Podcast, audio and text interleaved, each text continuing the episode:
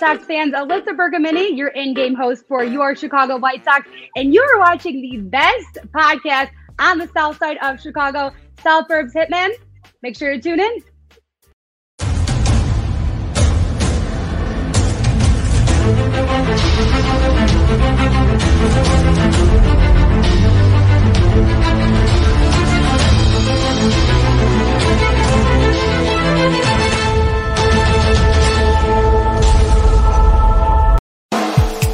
You're listening to the Ballroom Network. The following program is intended for all audiences. Welcome to the South Burbs Hitmen Podcast with your hosts, Joe Mandel, Steven Zim Zimmerman, Vinny Parisi, and Chris Gonzalez. We're bringing you the White Sox coverage you need from the perspective of true Southsiders. Grab your Kaminsky dog with an ice cold beer and meet us in section 155. Everyone get on your feet for your South Burbs Hitmen. That ball hit deep. Way back. You can put it on the board. Yes. Jimenez in the air. Left field. He's your hero tonight. Over the head of Jenks. Uribe charges throws. Out! And the White Sox have won the World Series. Alexei. Yes! Yes! Yes! Yes! Yes! History! A perfect game by Mark Buehrle and what an unbelievable, unbelievable play by DeWayne Wise.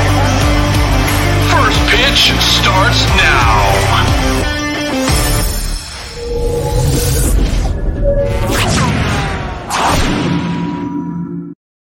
What is going on, everybody, and welcome to South Burbs Hitmen. I am one of your hosts, Joe Mandel. I'm joined by my White Sox brother in arms, Vinny Parisi, who's wearing a colorful dad hat in celebration of Father's Day, of course. Uh, and of course, he just has to look good. Vinny, how you doing, buddy? I'm styling, I'm wilding. It's hot outside. I am ready to go. It is baseball season. I'm just I'm vibing right now. The hats, it's we're getting into Fourth of July season. I heard some fireworks yesterday. I run the That's red, right. white, and blue. I'm going to a game that the Chicago White Sox are playing this Sunday against the Baltimore Orioles. They will be wearing the red, white, and blues, I assume. Sunday home game, family Sunday. I'm ready to rock. That's right, buddy. We are ready to rock. It's going to be a great show tonight. Uh, of course, our other White Sox brothers, Chris Gonzalez and Steven Zim Zimmerman, couldn't be with us tonight, but uh, Gonzo did prepare his White Sox weekly video, so you will be getting a little treat with that later if you're dying for a Gonzo fix, just like I know we all are. Vinny, Vinny, Vinny laughs at that. No, it's just, just the, the way you were like, just like we all are. that was really funny. I, I can I can't get enough of Gonzo. I mean, let's be honest. Um, but Vinny, uh, you know, top of the mind, some talking points for the top of the show.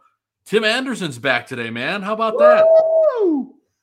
Tim Anderson is sick. I mean, the White Sox did better without him, not in terms of win losses. Mhm. Still not happy with the win losses. But what I will say, AJ Pollock for the most part, and then it was Danny Mendick a little bit there at the end. I think they did a good job replacing decent production from the leadoff spot in the batting order. Now, Yeah, it it really matters two ways, right? First at bat of the game. Okay, that's the leadoff guy. yep, Tim Anderson is one of the best in the world at taking advantage of being the first hitter an opposing pitcher sees. But then it's late in the game with you get the extra at bat, right? Like normally one through five always have like one one more at bat than the rest of the lineup. I'm not gonna lie, you're not you're never gonna get Tim Anderson like reincarnated. Like Tim Anderson is special for a reason, but those guys they they did it as admirable as I would have thought they were to do, and I'm not to lie, I- I'm happy about it. But getting him back, it feels just a little bit different. He sets the tone. He plays good shortstop. So Tim Anderson. it's a it's a big shot in the arm, man. It's big stuff. I know we're happy to have him back. And Luis Robert just with a bomb two run blast. White Sox lead the Toronto Blue Jays five to two in the bottom of the third. It's a good start, Vinny. The offense, uh, that's one thing I wanted to talk about too. This offense is alive again. I mean, they got a little bit shut down yesterday, but for the most part, this team seems to be uh, putting things back together offensively. You got to imagine Tim Anderson being part of this lineup again is going to hopefully help kickstart things here. And we got some updates today, and that's another thing I want to dig into. You You wrote a great article today on Southside Showdown about Rick Hahn's press conference before the game so, Vinny, why don't you give us a little breakdown about what Rick Hahn had to say today because he brought a lot of news. Yeah, before that, really quick though, I want to get one comment in on Luis Robert. Man, is he good? Yeah, I mean, the, the, the power, the power we hope comes back. I will say this: yesterday's loss, they lost four to three to the Houston Astros, right? And they lost the series. Each team had a dominant win going into it. And then the third rubber match was like a one-run game. The White Sox came up a run try. I think that's the first time I wasn't like legitimately pissed after a White Sox loss, probably in weeks, because it was just one of those games that you lose. Every team loses 60. Like that's one of them to me. Close game. Yep. Exactly. And you, you didn't look like dog crap. You didn't blow it. Like Tony La Russa didn't really mess anything up. Like that's not the reason they lost yesterday by any means. So I liked it. Luis Roberts been on fire. He had an RBI double yesterday, I believe it was, and he just cranked one today. Luis Roberts been great with the contact and getting on base he, like especially lately. You add power into that mix, and then you get that MVP caliber player that we. Vin, Vin, it's like he took my criticism last week personally. Yeah, I like talked about how he's not a five-tool player, about how he's swinging at all the crap pitches in the dirt, about how he's got no patience at the plate, and then he just comes out and rakes. I love it.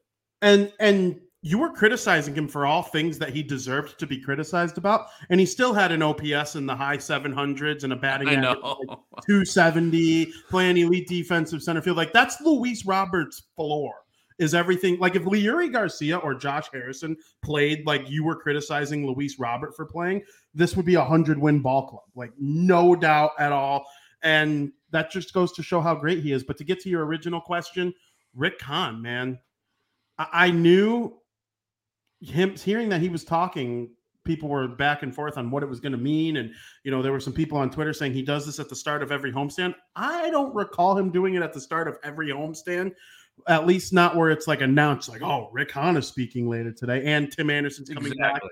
back we knew He's that Yoan Moncada, yeah and Yoan Moncada was either going to go on the il or we were going to get some kind of update on him. Luckily it's just a 10 day il stint and that was what For allowed now. Anderson to return to the uh, roster. But the positive updates on um, Yasmani Grandal, Liam Hendriks, Eloy Jimenez playing designated hitter for the Charlotte Knights starting tomorrow. He'll probably be there for another week or two, and then he'll rejoin the Chicago White Sox probably right around Fourth of July, maybe a little after. Is yeah. my prediction probably right before the All Star break? He'll probably get a couple series in, and then he'll he'll take the All Star break, get ready to go for the second half. I think that's best case scenario for Eloy Jimenez. The only real negative update we got from Rick Hahn in the dugout was Aaron Bummer. And as right. we know, when Aaron Bummer is running into bad luck and doesn't have his proper command, he stinks. He's not good.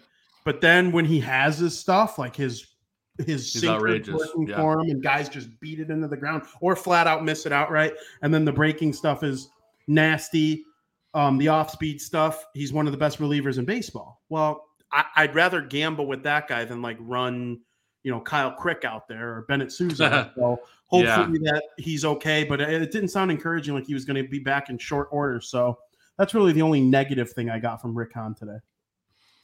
Yeah, for sure. Um, you know, I think we got to take it for what it was because I was my heart dropped for a second. I thought Liam Hendriks might be announced to have been out for a long time. I think we dodged a bullet there, so that's great news. But we got through our opening talking points, and now we can go and move on to our special guest for the night, guys. We have a fantastic show for you, and uh, we have a very special guest. Sean Sierra is joining us from Sports Zone Chicago. Sean, thanks for taking the time to be with us tonight, man. What's up, guys? How we doing?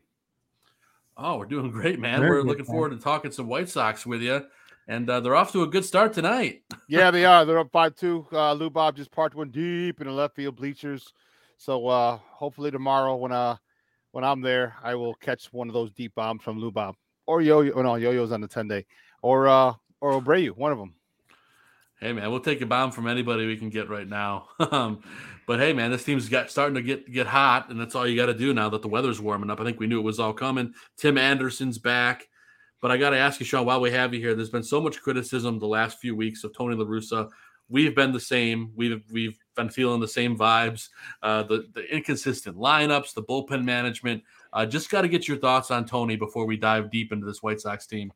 Um, I think Tony has Tony hasn't done a good job, but you know you're asking him, you know, to uh, to kind of work miracles. You know, um, how many guys? How many times have we had a full team? You know, how many times have we had? How many times have we had guys who are are are hitting to their potential? So Tony's kind of handcuffed here. I mean, some of the lineup construction. Don't get me wrong. Leury Garcia betting first is ridiculous. Um, you don't want your, you know, 150 hitter hitting up to bat the most times in the game. But other than that, I mean, look at the, the look what he's got to work with. You know, Yasmani's not hitting. Yo-Yo wasn't hitting. Anderson and Abreu, well, Abreu was slow to start. Anderson yeah. was pretty much the only guy. Anderson and Lou Bob were the only, pretty much the only guys. Uh, Eloy was out. You know, there were there were a lot of guys who just weren't hitting their weight, and it, you know, what do, what are you going to do? You know, so some a lot of his, I understand he has different lineups, and um, it's a tough call, man. It really is. You know, a part of it, I want to say, hey, you know, I want to jump on the bandwagon, but you got to look deeper. We can't, just can't be a meathead like, oh, it doesn't matter. But look at why he has different lineups. Why does he have to do that? All right, put your ass in his, in his spot, and you you got guys who are who you're paying 40, 50, 60, 70 million dollars, and they're hitting 130. All right, do you keep them yeah. up there? No, there's a, it's still a game. It's still it's still a business, and you got to win.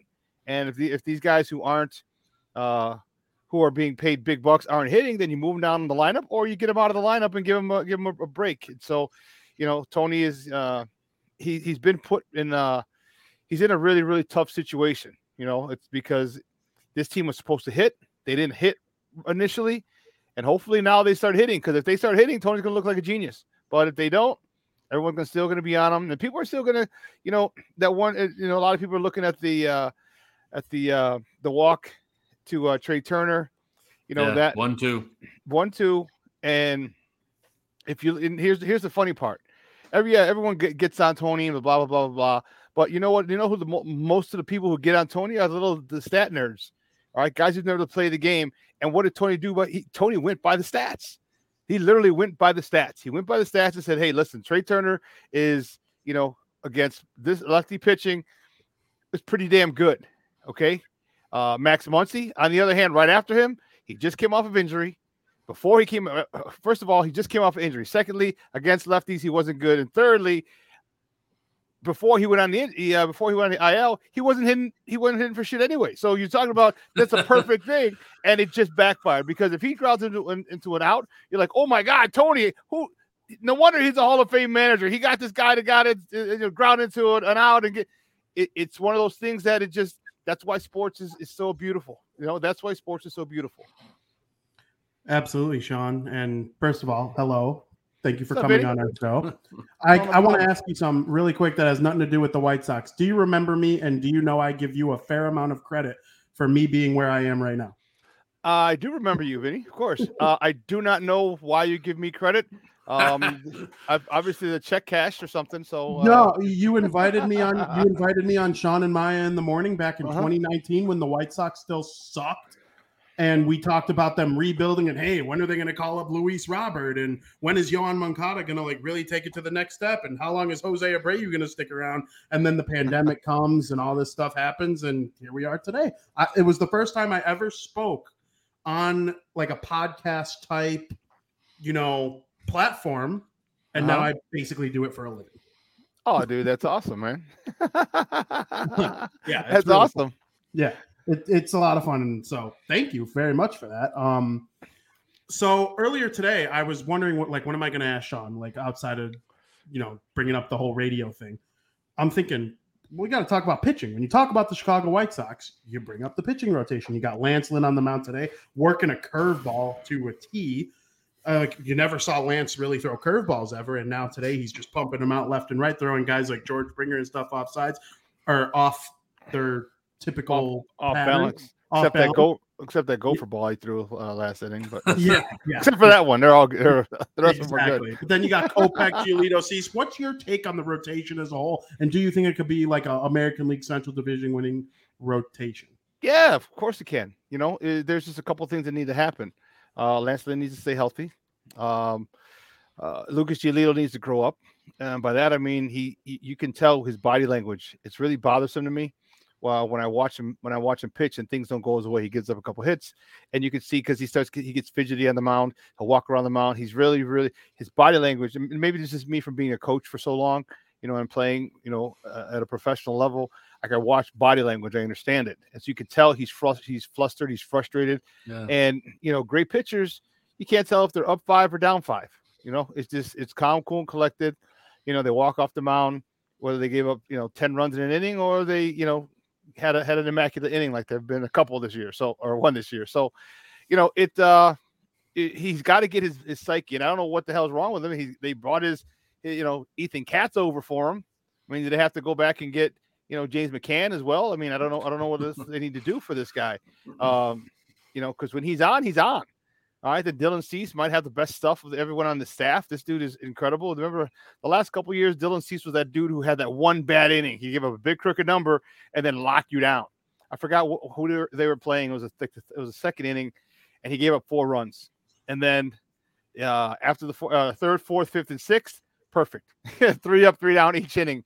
Um, and they were like, if we could, I was just thinking, if we could just get rid of that bad inning, okay, and just come with this perfect stuff, we'd be good. Well, he's he's he's uh, done that much better. Uh, he doesn't get too rattled. Um, although he he does still get rattled, but he doesn't get as much as rattled as he did before, which thank goodness. Uh, it's just maturity. I think he's starting to, to gain a lot more confidence and get comfortable in who he is and realize that he's pretty damn good. And uh, you know, Kopech, he's got the stuff, he's got the makeup up uh, between the ears is with him too. You know, with him too. I got to, uh, you know, he, he's his stuff's nasty. Um, he has a very, very commanding presence on the mound. You know, the guy's like six, what, six three, six four ish, somewhere in there. Tall, lanky. You know, he's throwing 100 if he wants, although he's dialed that back a little, but he can go back and get it if he needs it. Now he's pitching more. Um, you know, he's got. He talked about the maturity level that he has now that he's got a couple kids. Um, you know, marriage, divorce, so he's he's actually experienced a little bit of life. You know, at this particular point, so he's a little more mature. Um, and Lance Lynn, you know, I, I love him. You know, I love this. He, he's a guy. He reminds me of King George from Queen of the South. If you guys watched that on uh, uh, on USA, he's I love that. um, but I love him. He's he's a, he's a, he's gutsy. He's uh he's a guy who you, you don't think he's gonna ever gonna pull a muscle. He's like one of those guys who just gets up there and throws. Warm him up, and he's good for seven plus if you want, if necessary. So I like this. I like the starting rotation a lot. Um, did I miss anyone?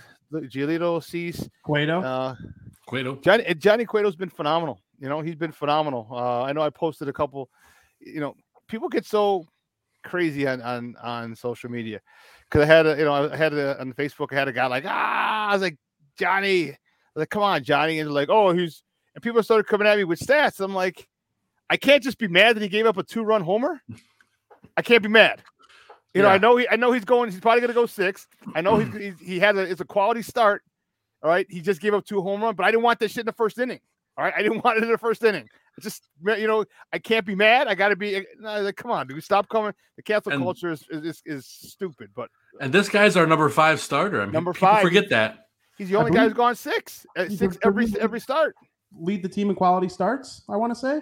Oh, he has. He's the only guy. Oh, I should say he has to. I would say yeah, because he's gone. He's the only guy who's gone six every inning. So he's gone the, the minimum the minimum amount. And then he's got one, two, yeah, I want to say three, maybe four quality starts.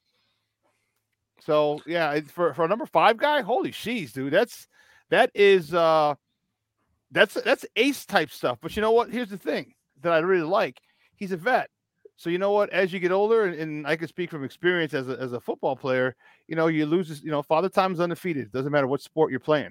And as what you trade in with youth and exuberance and speed and explosion and springiness and quickness and twitchiness is is veteran guy uh experience. So you, you know how to cut, not necessarily cut corners, but you play smarter. You get a, a better IQ. Football, baseball, basketball, it doesn't matter. You get a better IQ. You conserve your energy. You use angles better. And you know, you see what he does. He'll slow. He'll slow us down. He'll he'll uh, quick pitch you. You know, he'll he'll delay his knee in the air, all to throw the batter off. And it does. And with you know with with uh with batters, you throw them off a half a second, uh, not even less than that. You know, you got them. So he, he's doing everything he can.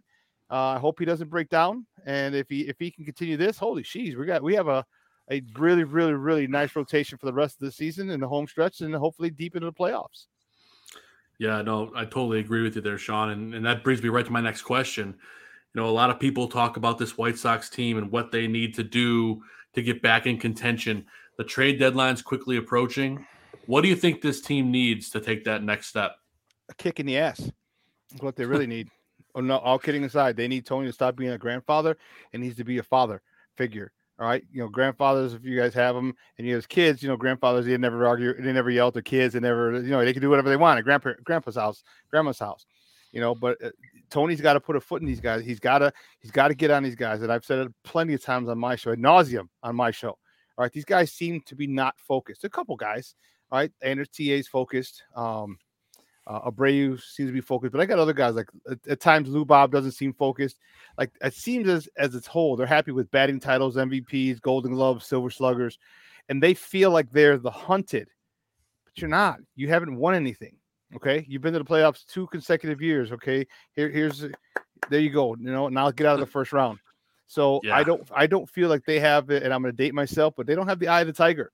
Okay, they are not the hunters, and that bothers me. Okay, until you hoist that trophy, okay, you are going to be the hunters. You can't feel as if you're the hunted, and I don't think they have that mentality. They are not laser focused. You know, I was talking earlier in the season when during the uh, NBA playoffs, I was saying the, the guy who I who I wanted all the the White Sox to look like was Jimmy Butler. Now, I didn't I didn't mean he was going to win the NBA title, but if you watch that guy, how focused he was in, in all of his games, I'm like, that's the type of focus that I need from these White Sox players because you haven't done anything. You haven't. You've made the playoffs. Great. You lost two first. You had two first round exits with a team that's built to to go deep in the playoffs. So. I, I, I need their mindset different. I need them to feel as if they are still the hunters. Um, and even if you once you do win it, you still got to be the hunters because now you're hunting your second title. And, and and you know, but I just don't see that attitude. I don't see that that mindset, and it, it it's really really bothersome to me. Yeah, I mean, they they just don't seem to have that fire. I'm with you. I mean, do you do you see them adding anybody at the deadline though? Any position of need to kind of help maybe help kind of get that chemistry going? I mean, no. a lot of people have talked about Jazz Chisholm. Yeah, they talked about Chisholm, and he's fine. But I think Mendick's fine too. You move him to second base, and you'll be fine.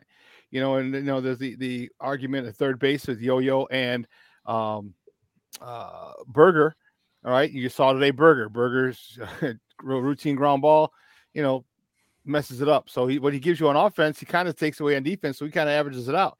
All right, Yo-Yo, at least you know you got you're going to get solid defense uh, at the hot corner. All right, so you got that issue. But whenever everyone comes back, Tim Anderson's back. All right, um, Mendick should be at second, but he's out today, and and Josh yeah. Harrison just hit a homer. I was like, yeah, holy she's. So, uh, but then you know once Eloy comes back and AJ Pollock and Adam Engel and Lou Bob, I, I, like I like this team's chances. They just need a, a, swift kick in the ass, and if they can get it, and man, it, it's this team. I'll put this team up against anybody. Okay, Toronto Blue Jays, New York. You saw what we did to, did to the Yankees. All right, although the Red Sox, not the Red Sox. Um, was was it? Yeah, the Red. No, the Dodgers. The Dodgers gave the it Dodgers. to us. Yeah, um, smoked us. They, they gave it to us, but you know what? They're the creme of the creme. All right, so now you know where you you talk about a litmus test, a measuring stick. There you go. So they just got to get focused. They just have to. Um, this really needs a, a mind change, a mind shift that you really haven't won anything. You, you really, really haven't, and you need, need to go get it. You touched on Luis Robert a little bit throughout this podcast so far. He, like you said, sometimes doesn't always look like he has the best body language. Looks like he could use a real kick in the butt every now and then. But at the same time, you look at his numbers and it's like we have negative things to say about this guy you know, even at his worst, his OPS is in the high 700s and his That batting was me last week. I was ripping on 270, Luis last week. 270 batting average. Now he's hot. It's mm. getting closer to 300. The OPS is climbing. If he keeps hitting doubles and home runs like he's been the last two or three games, then it's really going to start climbing. People talk about this guy in the MVP conversation before the season starts. Then things don't really start off great. But now we're starting to really see that guy. What's your take on Luis Robert? he pisses me off because he is him and Yoan Moncada probably have the most talent on this team. And when you don't live up to your potential, that's why we, I'm so critical of him. All right. It's not because he's not doing, it's not because he doesn't have those numbers you talk about. He should have those numbers you talk about. This guy is another, he, you know, if he puts his mind to it, he's another Mike Trout. What can I, what can't this guy do?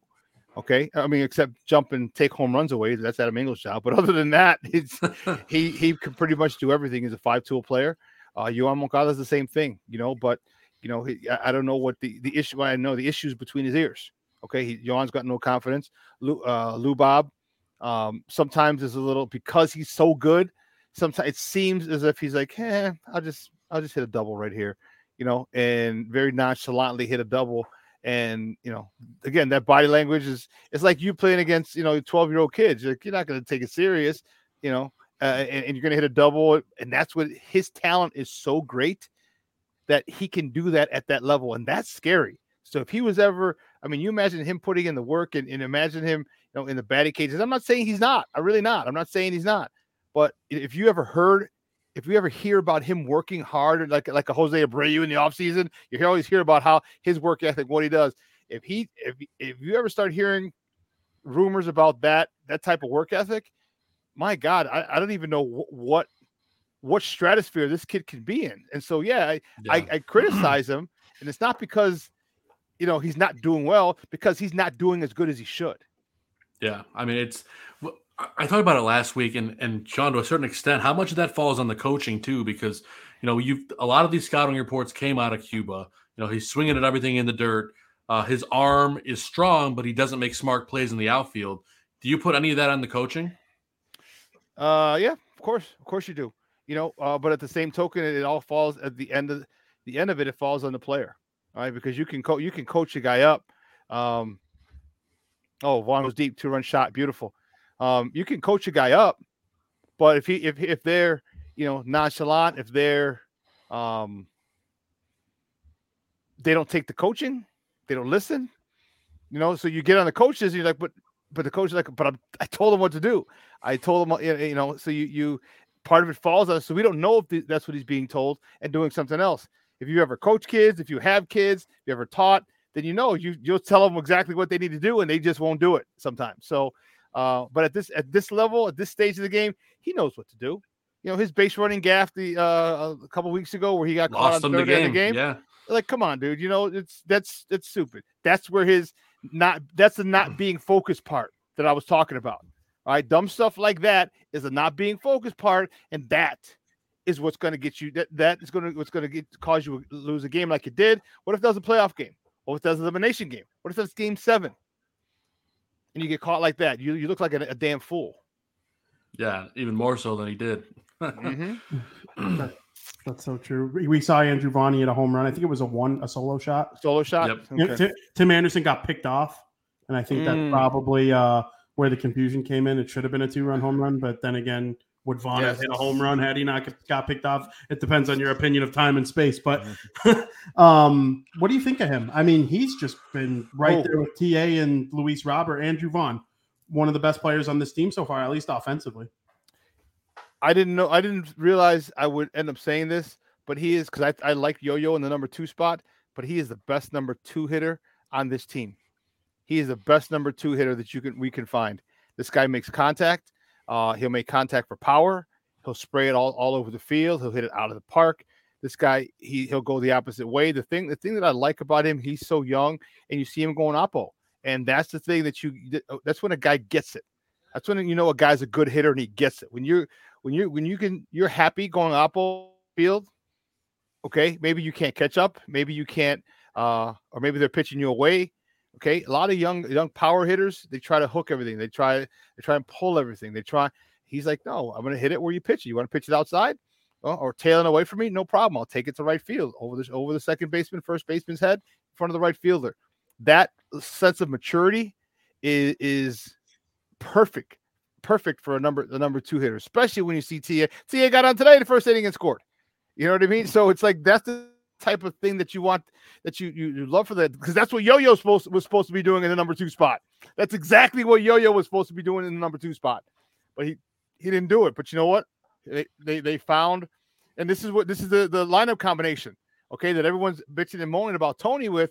Tony's trying to find a consistent lineup because you know everyone in a lot of people, myself included, like, look, it's early. He's got to figure out what he's got. He's got to figure out because you know what you ha- what you're supposed to have. You know who's who's supposed to be good, but you got to find out who's good. All right, just because you're getting paid fifty million dollars doesn't mean you're going to be good this year. Okay, who's who's who's ready to step up to the challenge this year? And he found he found a leadoff guy. Well, we knew we had the leadoff guy in TA, and number two guy was extremely important. Yo-Yo was there. Yo-Yo got more than enough opportunity. Okay, when he came back from his oblique strain, missing the start of the season, more than enough chances. Okay, he put Vaughn there. Boom, Vaughn should be locked there. He should say, "Hey, listen, unless you're hurt or getting a day off, you have you are in the number two slot until the end of the season. Period." Um, and then now the number three is the issue. You know, but uh, well, speaking with Vaughn, I just like Vaughn. I like him. He is a he's just a perfect for that two spot. I really like the kid, humble, and uh plays the game hard and plays it plays it the right way. Love it. Love that kid. Yeah, we got a ton of we got a ton of guys that are, are are doing well offensively. We got a great bunch of great pitchers right now. It's it's all star voting time, Sean. So I'm curious if you had to pick your White Sox all stars right now, uh, who you put in the All Star game, and how many st- how many players you think we have uh, when the Midsummer Classic is played. We still got time. Not much, but we still have some time. If you you get a guy who gets on a hot streak, I think Lou Bob, uh, Luis Robert, um, Andrew Vaughn might go, but he would be an alternate. Um, Yeah, they have him a DH on the ballot for some reason. It sucks. Because they're not going to vote him in as an outfielder. He's a bad outfielder. yeah. That's true. Um, Wow. I don't think you can always put TA in the conversation. TA You know, might start. Yeah, well, I mean, let's not let's not forget it. You know, the All Star vote is uh, is is mainly a popularity contest now. Yep. Um, Sure. But TA, but you're right. He might. He might. He's you know he's been all over baseball. He's a face of baseball, especially for black players, black pl- players in baseball. He's the face of that. You know he's got he's got more commercials now. Him and for the Subway or uh, was it He's got Subway? a or- Dairy Queen Dairy- now. Dairy Queen. That's the one. The Dairy Queen. Him and Bryce Harper. Um, you know, he's got Howard Ankin. You know, so his, his face is getting out there. People people are are uh, are trying are starting to get to be familiar with him. Um, so yeah, I could definitely easily see him starting. Uh, the pitching staff. Um, I don't know if we get we, we might get Lucas or Cease in there. Um, definitely not a starter in the, in the All Star game, but we can get one of those guys in. I think Liam would have been um, uh, gotten in as a closer. Although I'm, I'm concerned about Liam, you know, I, I don't like to see forearm tightness. Uh, and he even came out and said that his, his uh, UCL has been torn since 08. So we're like, holy sheesh. So we'll we'll see what what happens with Liam. But uh, I think that's probably that's probably it. You can always, if you want, you you, you know, unless there's enough first basemen who are going crazy, you can always have Jose Abreu as a as a uh, an alternate. But Lou Bob, I think, would probably be our Lou Bob and TA because TA's hitting 350. Did he hit last time? So he was hitting like 356, 350 Mhm. something. Yeah, So- unreal. Yeah, that's unreal. From a guy who was just an athlete and not a really good baseball player, he's turning into one hell of a baseball player. Yeah. Well, what, what do you think about Kopech's chances after his hot start?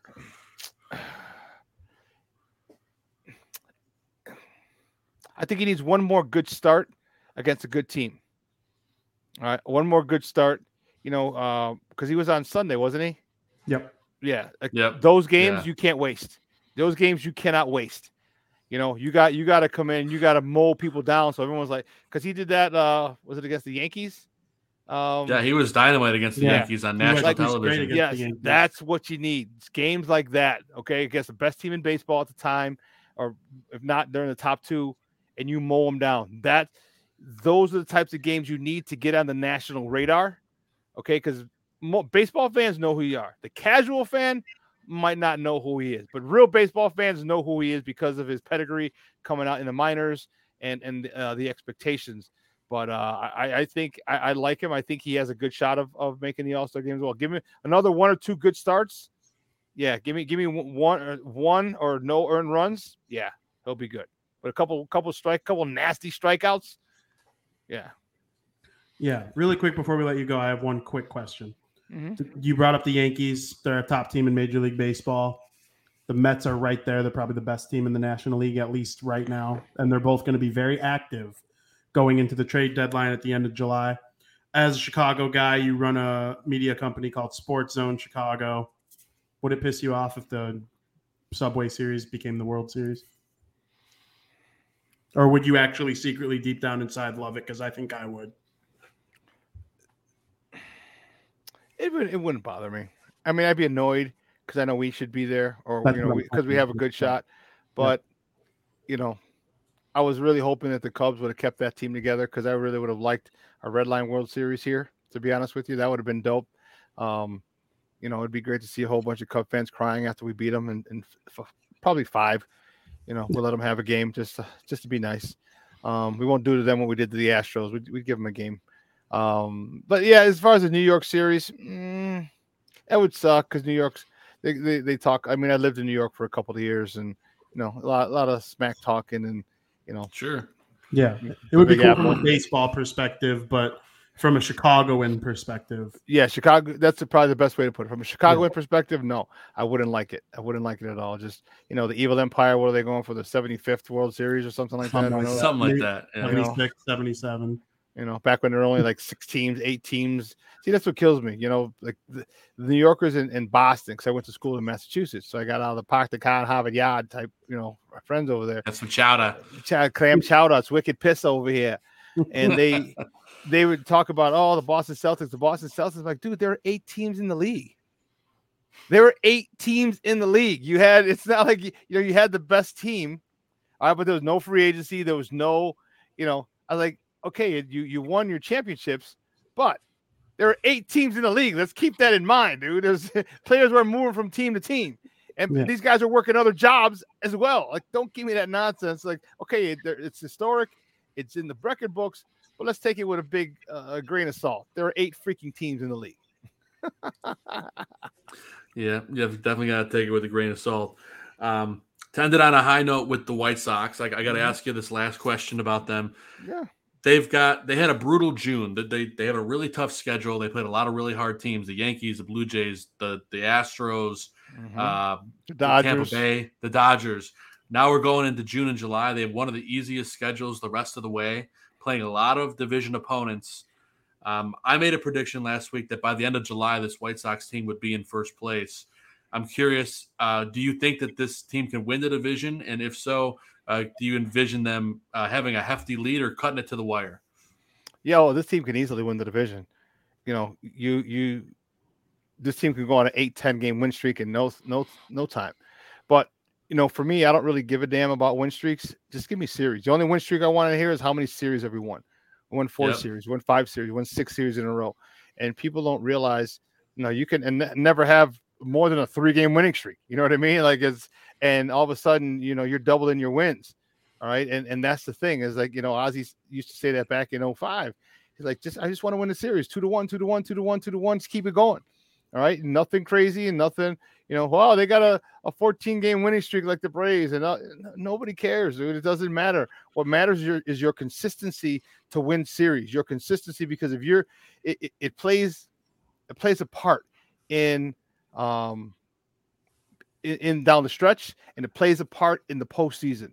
Okay, when you're used to okay, it's a close game, you win some, you lose some, but you win more than you lose. When the pressure gets on, sphincters aren't going to tighten like our old uncle or drunk uncle Hawk Harrelson used to say. Sphincters ain't going to tighten because you're you're used to this. This is something that you you played in.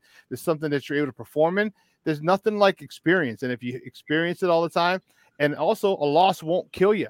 It's not mentally that is. You know, you lose if you lose. Say you lose the first game of a series in a postseason, you're not gonna be like, oh, woe is me, woe is me. No, like okay, it's one series, one game. We got we have to lose three more, so we got to win four. So let's go. So I I I, I love the um. I, I love that that mentality. If they can get back to that and grinding the grinding it out, you know, back to their one of their old slogans back in the day. Um, I think they can definitely win. Definitely win this this this title. Um, I, the essential title. I mean, the uh, American League Central. I also think they can run away with it. I don't think they will, but I think they can. Um, I think with all the, you know, you go, you give me a five game win streak, lose one, give me a four game win streak, lose two, give me a five game win streak, boom, boom, boom, boom. And, and most of these games you talked about are in the division. That that adds quick, you know, because every time you play a, a, a team in your division, it counts as a whole game, not just a half a game. And you know, it counts as a whole game in the standings. That you know, at the at the last out. So we get we get a, a couple of good games against Minnesota. All right, gain a few games. Well, we don't worry about that. We need to get the Cleveland Guardians. I had to I had to make sure I was correct with that one. Yeah, you know, I know. It's, it's gonna take a while to get used to. it, it does, dude. So you don't worry about Minnesota. Minnesota's in first, right? You can't go from so you go from third to third to second. So you worry about Cleveland, catch Cleveland, all right, put them in your rearview mirror, and then you go after uh, Minnesota. So just take it day by day. You know, we still have over what we have 60 something, 60. So we got 120 ish games left, give or take. You got plenty of time.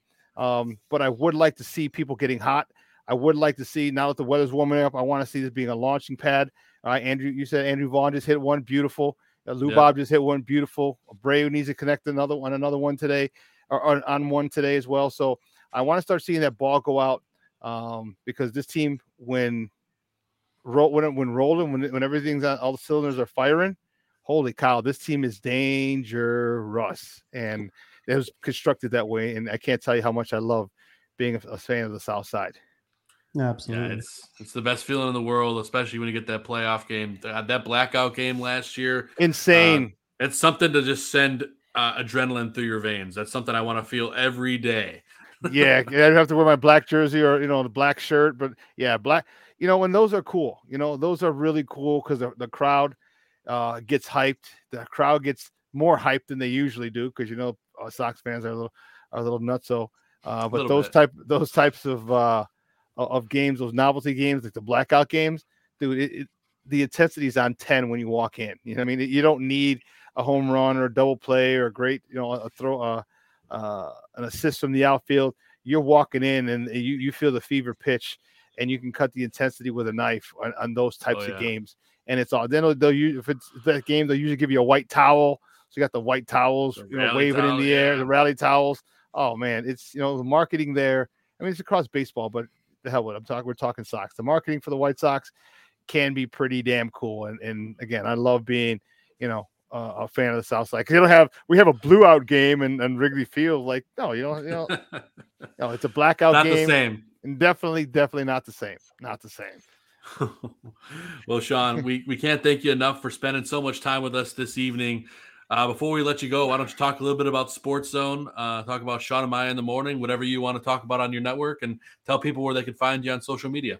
Yeah, so you can check me out on Facebook, Twitter, Instagram, Snapchat, the Snapper, and TikTok. I've now done a TikTok. Ooh. I've done two, no, three. I did a walk with my mom, and I did a couple stuff from uh, from workouts, from my, my morning workouts. You see it right there at the bottom of the screen at the Sean Sierra. Uh, Sean and Maya in the morning. Okay, it's on Sports Zone Chicago. It's on Facebook. It's on YouTube. Uh, we have our own app, so if you wherever you get your apps from, whether it be iTunes, Google Play, Walmart, Kmart, 7-Eleven, Zayre, Zemsky, wherever you get your apps from, you can download it, take it with you on the go, so you can listen to us on your phone. That way, there it is. Yes, sir, Bob. Um, and then we have we got big news coming up on Friday. I will tell you here, but I can't. You got to wait till Friday. We have uh, we got some pretty big news coming up, so I'm excited. We're growing. Uh, and Sean and I in the morning, we're going strong. You know, Sports Zone Chicago has uh, was it one, two, three, four, five, four live show, five shows on it. We're going to add a couple more uh, we're growing. Things are going really well for us. So check it out, man. It's it's uh, pure Chicago sports. We love it, and uh, you know, I, I highly suggest you follow us on all social media platforms: Fa- Facebook, YouTube, and Instagram. We are at Sports Zone Chicago, and on Twitter we are at Sports Zone Shy. I was like, who the hell took Sports Zone Chicago on Twitter? You sons of biscuits! Come on, but it's Sports Zone Shy, C H I, Sports Zone Shy on Twitter. Um, and uh, that's where you can find us, man, and, and give us a listen. And uh, you know, we got we got great content, we got great shows, and you know, I'm a little bit of a nutball when it comes to my show, and you, you'll you'll enjoy it because I'm 100 percent real. Hey man, that's that's that's where all the fun comes. I actually made an appearance on Second City Sports with Sydney Brown the other day. So oh, it's uh, Sid, okay, yeah, yeah, they yeah they had me on with Sid, so that, that was that was fun. Uh, it's uh, it's always good stuff. Uh, great great content you guys are pumping out. Make sure you guys give them a follow, check them out, give them a subscribe. And Sean, uh, we loved having you on. We'll have you on again sometime soon, and uh, hopefully we can catch you at a ball game this summer and we can grab a beer. Yeah. Um, well, you know what? I will definitely reach out to you guys and have you guys come on. Uh, I could never have too many socks, uh, sock bloggers, socks uh, guys who cover the socks. Could never have too many uh, in my Rolodex. So I'll definitely reach out to you guys to come on. Um, as long as you guys are cool, like in the morning, because you know nine to noon. So, Always, right. always, uh, ready, we're, we're ready whenever we get the call, Sean. Excellent, guys. I had a blast, man. Thank you, and Vinny, I appreciate this kind wor- kind words, man. I really do. Of Um, course. you know, I'm but most, appreciative of you too. uh, but it's mostly you, dog. You're the one who decided to stick with it and, and do and do the thing. So it's as much if you want to give me some credit, you got to really, you know, kind of deflect it back to yourself because you you've done the work and you you I I didn't get you to where you got. You know what I'm saying? I didn't do that. You did. So you know, hats off to you for sticking for finding what you wanted to do, sticking with it. The hell with everyone. I'm sure there were some people saying, well, why don't you get a real job? Why don't you do this? Why don't you do that? Why don't you do this? You know what? You said, you know what? Screw you. I'm going to do what I love, and I'll never work another day in my life. So you know, congrats to you for follow for have follow having a dream, following it, relentless, you know, maniacally following it, and getting to this point, dog. No big deal. I appreciate it. Thank you very much. Man, no problem, guys. No problem. Sean, we appreciate you, man. Have a great Thanks, night, and uh, hopefully we get that W against the, the Blue Jays tonight. I'm gonna go. I'm gonna go back in the living room and check it out right now. Go All get that right. win. Appreciate it, Sean. Thanks All again. right, guys. Um, No problem. I had a blast. All right, take care you. now. Now. All right, bye bye. Sean Sierra, man, what a great guest, man. Uh, uh, just Sean just brings the fire. He brings the truth, and uh, he got the chat room fired up. I mean, uh, there's everyone's out here talking about, you know, Wrigley Field, and let's see if I got here. Uh, where's where's one of the comments? Just Uh, making fun of them for being corporate and stuff. There's yeah, there's that, and then you got you know folks looking forward to the Sox putting it together, which could be coming up. Although said blew out of Wrigley's like a sea of losers. losers. Yeah. Um, Yeah, you know, every now and then you come across a guest, or in our case, I've known Sean for a couple years now, but you you get a guest on here, and you could just tell right away, like they know what they're talking about, and they Yep. have real emotion towards the teams they cover. They're not just a talking like we're talking heads, but like uh, it's just a little different with some people, and you could tell Sean he get he lives and dies with every pitch. When the White Sox lose, he's pissed. Luis Robert, for all the talent that he has, having a low 800 OPS, that's not good enough. Okay, like you know that he can reach like certain pinnacles, like a Mike Trout pinnacle, and be a Hall of Famer and be considered the greatest White Sox player who ever lived. Because I think that is perfectly within the realm of possibility. So, you know, I, I appreciate guys who appreciate the game just as much as we do, and Sean is clearly an example of that. He is definitely go check out Sports Zone Chicago. Uh, I was like I said, I was on Second City Sports with with Sid Brown last week. Man, that was that was a lot of fun. Oh yeah, Uh, I watched it you know, live. You were wonderful. Ah, thanks, man. I appreciate that, man. I, I swear, when you give me a compliment and you say I did good, I, I feel really really good about myself, Vinny. I'm not just saying that; I mean it.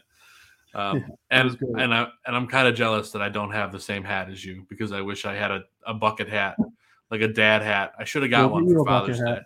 We'll get you a bucket hat. Did you see that they're selling South Side ones now at the Sox games? I They're saw actually the ugliest shirt the other day. You just made me think of it.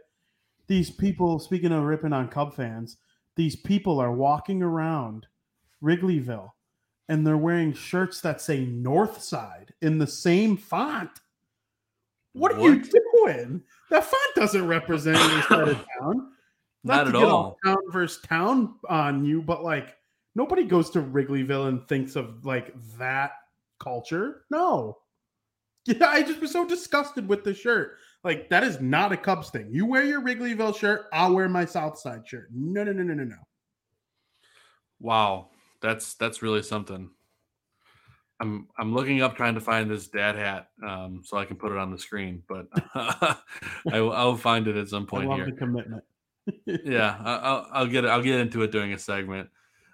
Um, um, anyway, I totally lost track of train of thought because I'm like concentrated on this dad hat. I've been kind of barred from getting a, a, a dad hat, and, and the only the only instance that I would be allowed to wear it, Vinny, probably is if I were to go on a boat fishing. Um, I my you know my wife doesn't enjoy the style, and it's one of those things that I you know I kind of get, but sometimes you just got to look like a dad, right? Yeah, and it's extremely comfortable. It feels like I'm wearing nothing on my head, and I get to look like this while feeling nothing on my head. So it's a win-win. Exactly. I mean, that's what it's all about at the end of the day. She's gonna be she's, she's gonna be mad that I uh that I talked about the the dad hat thing. Yeah, But- she's, she's gonna ask you for my number just so she could send me a mean text message. Oh my goodness. Patrick Maroon of the Tampa Bay Lightning just scored one of the sweeter goals like a second after Stamkos did the same thing. It's now five to two Tampa Bay. Let's go Bolts. Look at Vinny's gonna bring you the hockey talk, there's there's no if, ands, or buts about it. And Vinny, I found a hat that might be one of the worst dad hats I've ever seen. The White Sox. I'm gonna put it on the screen here in a second because I have to talk about it. Talk about hats all day long. You want to have a hot what- hat podcast? I'll do it. I'll do it. Sure. Yeah, we'll, we'll, we'll do that. Um, the White Sox, you know, the red, white, and you talked about the red, white, and blue hats to start the show.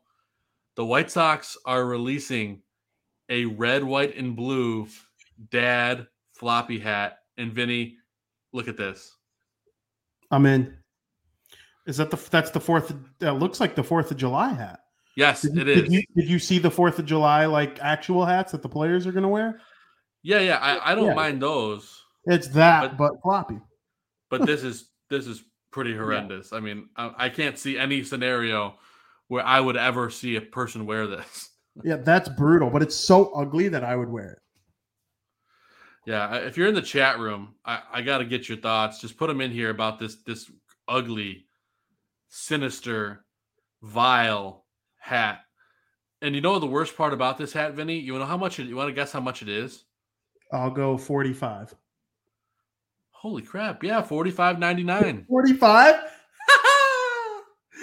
I know my hats. I know my overpriced hats. Vinny said, or Aldo says the hat's are hideous. I'm getting one now. If I see one at Guaranteed Rate Field on Sunday, I'm buying one.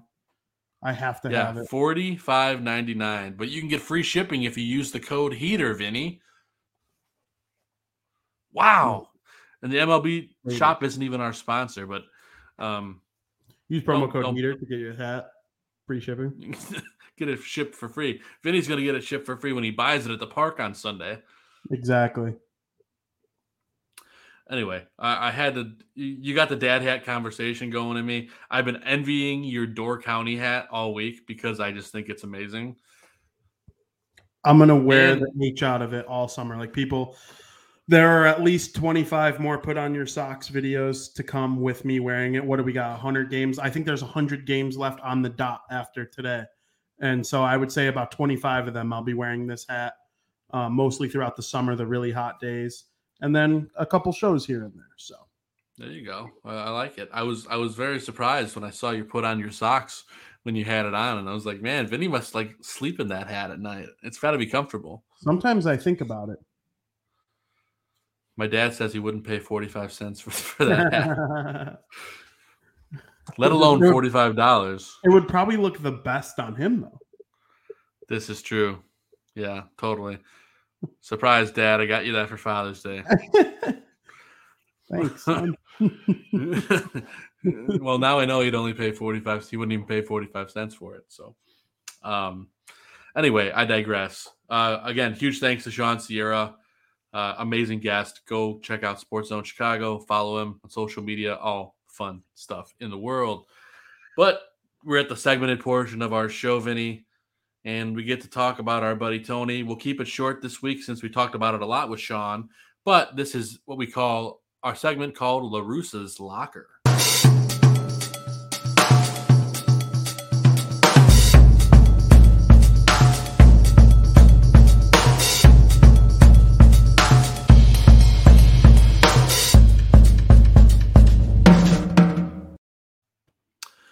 Yeah, so I'd say overall, Tony has had a better week than he's had um, over the last couple weeks. Vinny, I don't know if there's anyone that's been more critical of Tony LaRussa than yourself. So I just got to go to you first. How'd you feel about Tony this week? Um, we obviously know that Jerry's not going to give him the heave ho, but uh, how do you how do you feel about Tony? I do not hate Tony LaRussa, the person. Okay, let's make that very, very clear. When he does something good, I want him, I will praise him. I want to be wrong. Okay. I love the. Chicago White Sox more than I love myself. I hope they win the World Series every year, no matter what. Root, like rooting against Tony La Russa is not what I'm doing when I criticize him. Okay. It's like it's like criticizing the president of the United States, no matter what side of the aisle you fall on. You can't root against the president. You have to root Right. for like it's the same thing as rooting for your favorite baseball team's manager. Or same with Rick Hahn. If you don't like Rick Hahn, you still hope he makes good trades so the White Sox are good. Like Exactly. I will never. It's not a personal agenda when it comes to Tony La Russa. It is what my eyeballs are telling me is going on. When I see Leury Garcia's 150 batting ass, worst hitter on the roster, leading off, I'm gonna make fun of Tony La Russa for it. Today, I called out something that proved me wrong. I was ready to come on this show and moan about Josh Harrison playing second base instead of Danny Mendick now that Danny Mendick is no longer playing um, shortstop because Tim Anderson came back. Okay, you put Burger at third. I hate that too, but I get that at least. At least Burger is a third baseman. Okay, Moncada's hurt.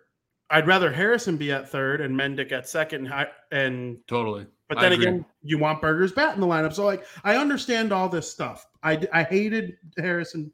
Harrison comes out and he plays elite defense. He had the sweet diving play a couple minutes ago, and I kind of understand the logic. Lance has been giving up balls like through the middle a little bit in his AAA starts, and so far to start his major league season, you want the better defender. That's Harrison right now, and he hits a two-run home run. Tony, I was wrong.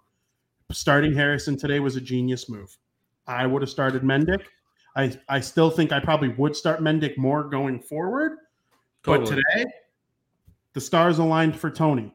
If Muncy would have beat a ball into the ground and forced the game ending ground ball play, there were two outs. So everyone was talking about double play. There were two outs. I, I would have had nothing to say about walking Trea Turner. I still can think it's a stupid move and admit it worked. Tony's move that I disagreed with earlier worked. And I, this one I'll admit I was wrong about. But I, I'm not going to sit here and act like the stuff with Turner or batting Leury lead off or By the way, by the way, look at these stats from the last week of Larry. Okay, exactly. And he's hurt now. And I wish no ill will on anyone. I don't want anyone to be hurt. I want everyone healthy. Leury Garcia actually is a nice 26th man on a roster, but he is not used as such. He's used as like a starter for the most part, a starting mm-hmm. utility. He, they use him the same way the Cubs used Ben Zobrist. Ben Zobrist, World Series MVP, won the World Series in back to back years with the Royals and Cubs.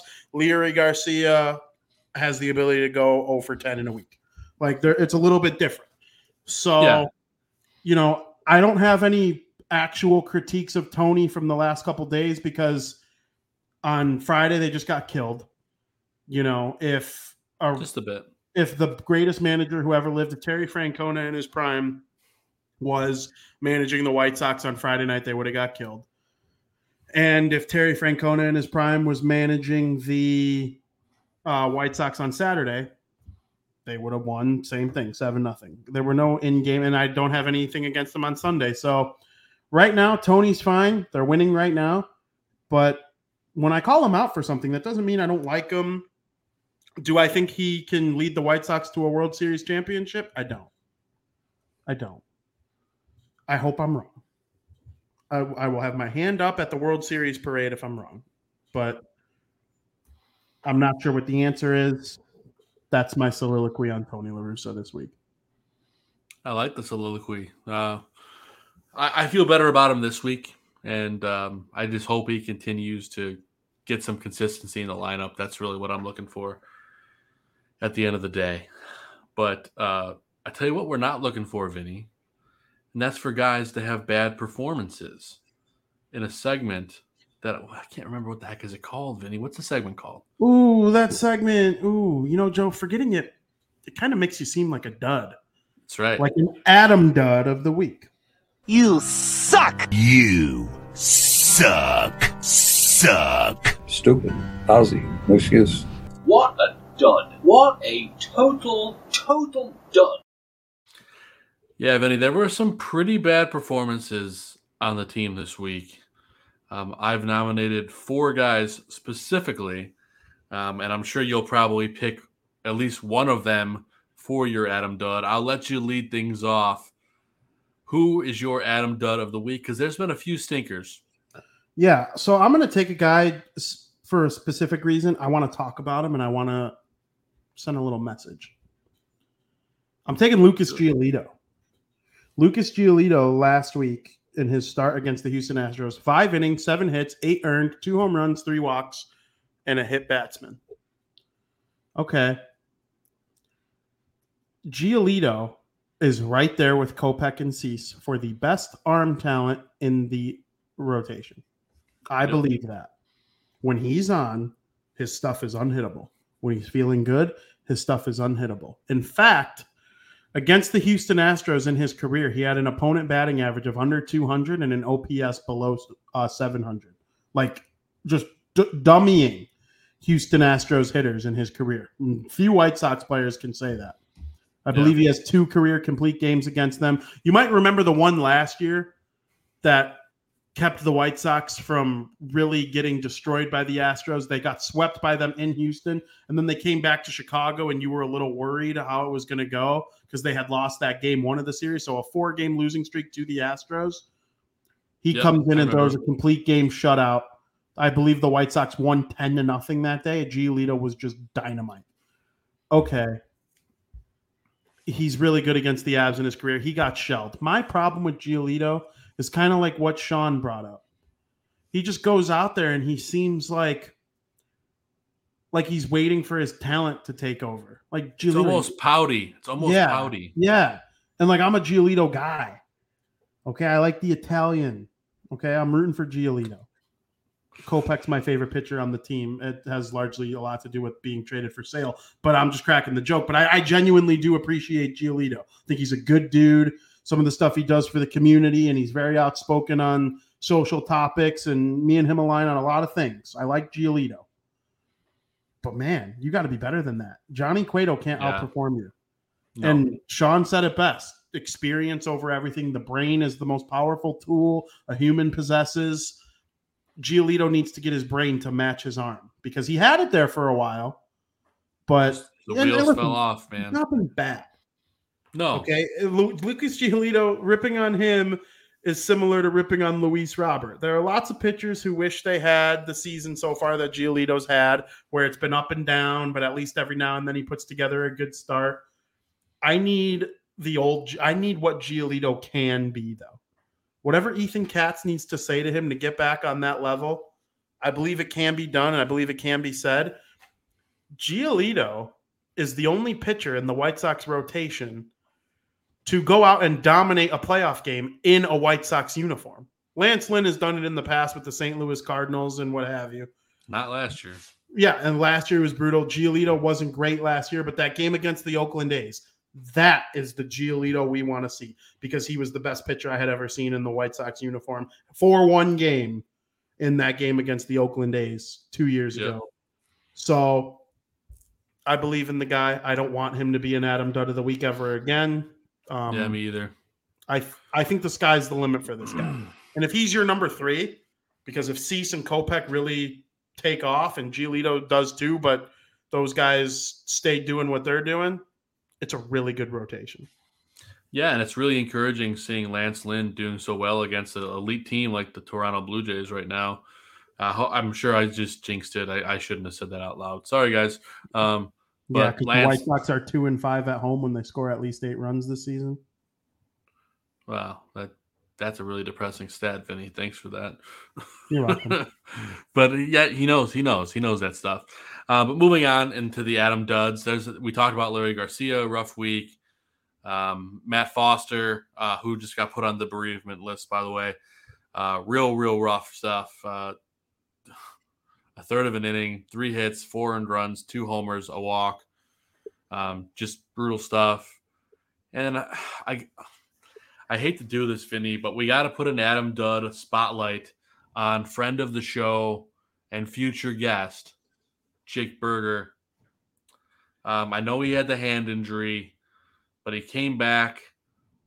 Hasn't looked very good since his return. He's only gone one for 12, batting point, excuse me, point zero eight three. Seven strikeouts. I don't like that, but he still got one RBI with and and no walks. Um, you know, Jake knows he's got to play better. He's had some defensive miscues as well. Um, just as a whole, I think Jake knows and we know that better things are to come uh, from him for sure. A rough week for Jake. Yeah, I really like Jake. Um, you get hit in the hand, it's going to take a minute for you to get your swing back to what it Oh, was. Oh, for sure. So if you're Tony, you just keep playing him. I, I hate him at third base. He would DH the rest of the year. But and he then should. if Vaughn has to DH, Burger would sit.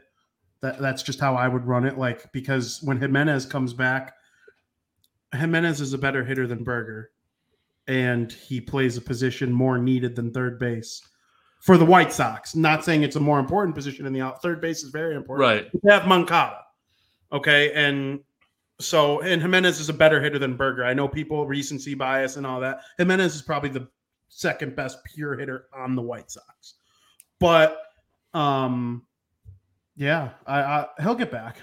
I'm not really too worried about him. It just sucks he had a bad week following what looked like a very, very painful thing, and it was a strike. That's the worst part about it.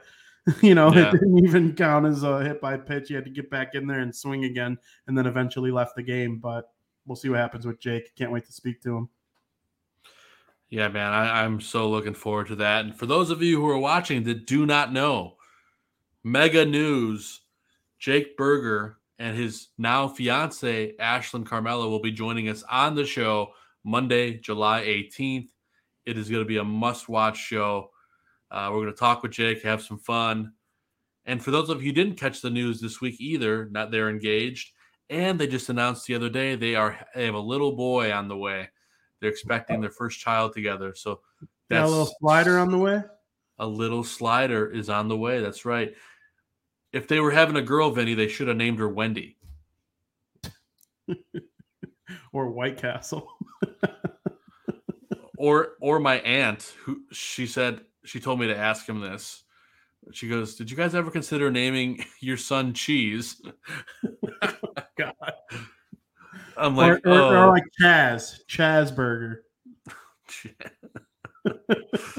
I Uh, would personally. the, jo- the jokes the jokes never end. Um, Yeah. What about Smash? Smash Burger. what that could be his nickname. What up, Smash? Yeah, I like that. Well, anyway, congratulations to to Jake and Ashlyn. We're super excited for you guys. Cannot wait to have you on the show.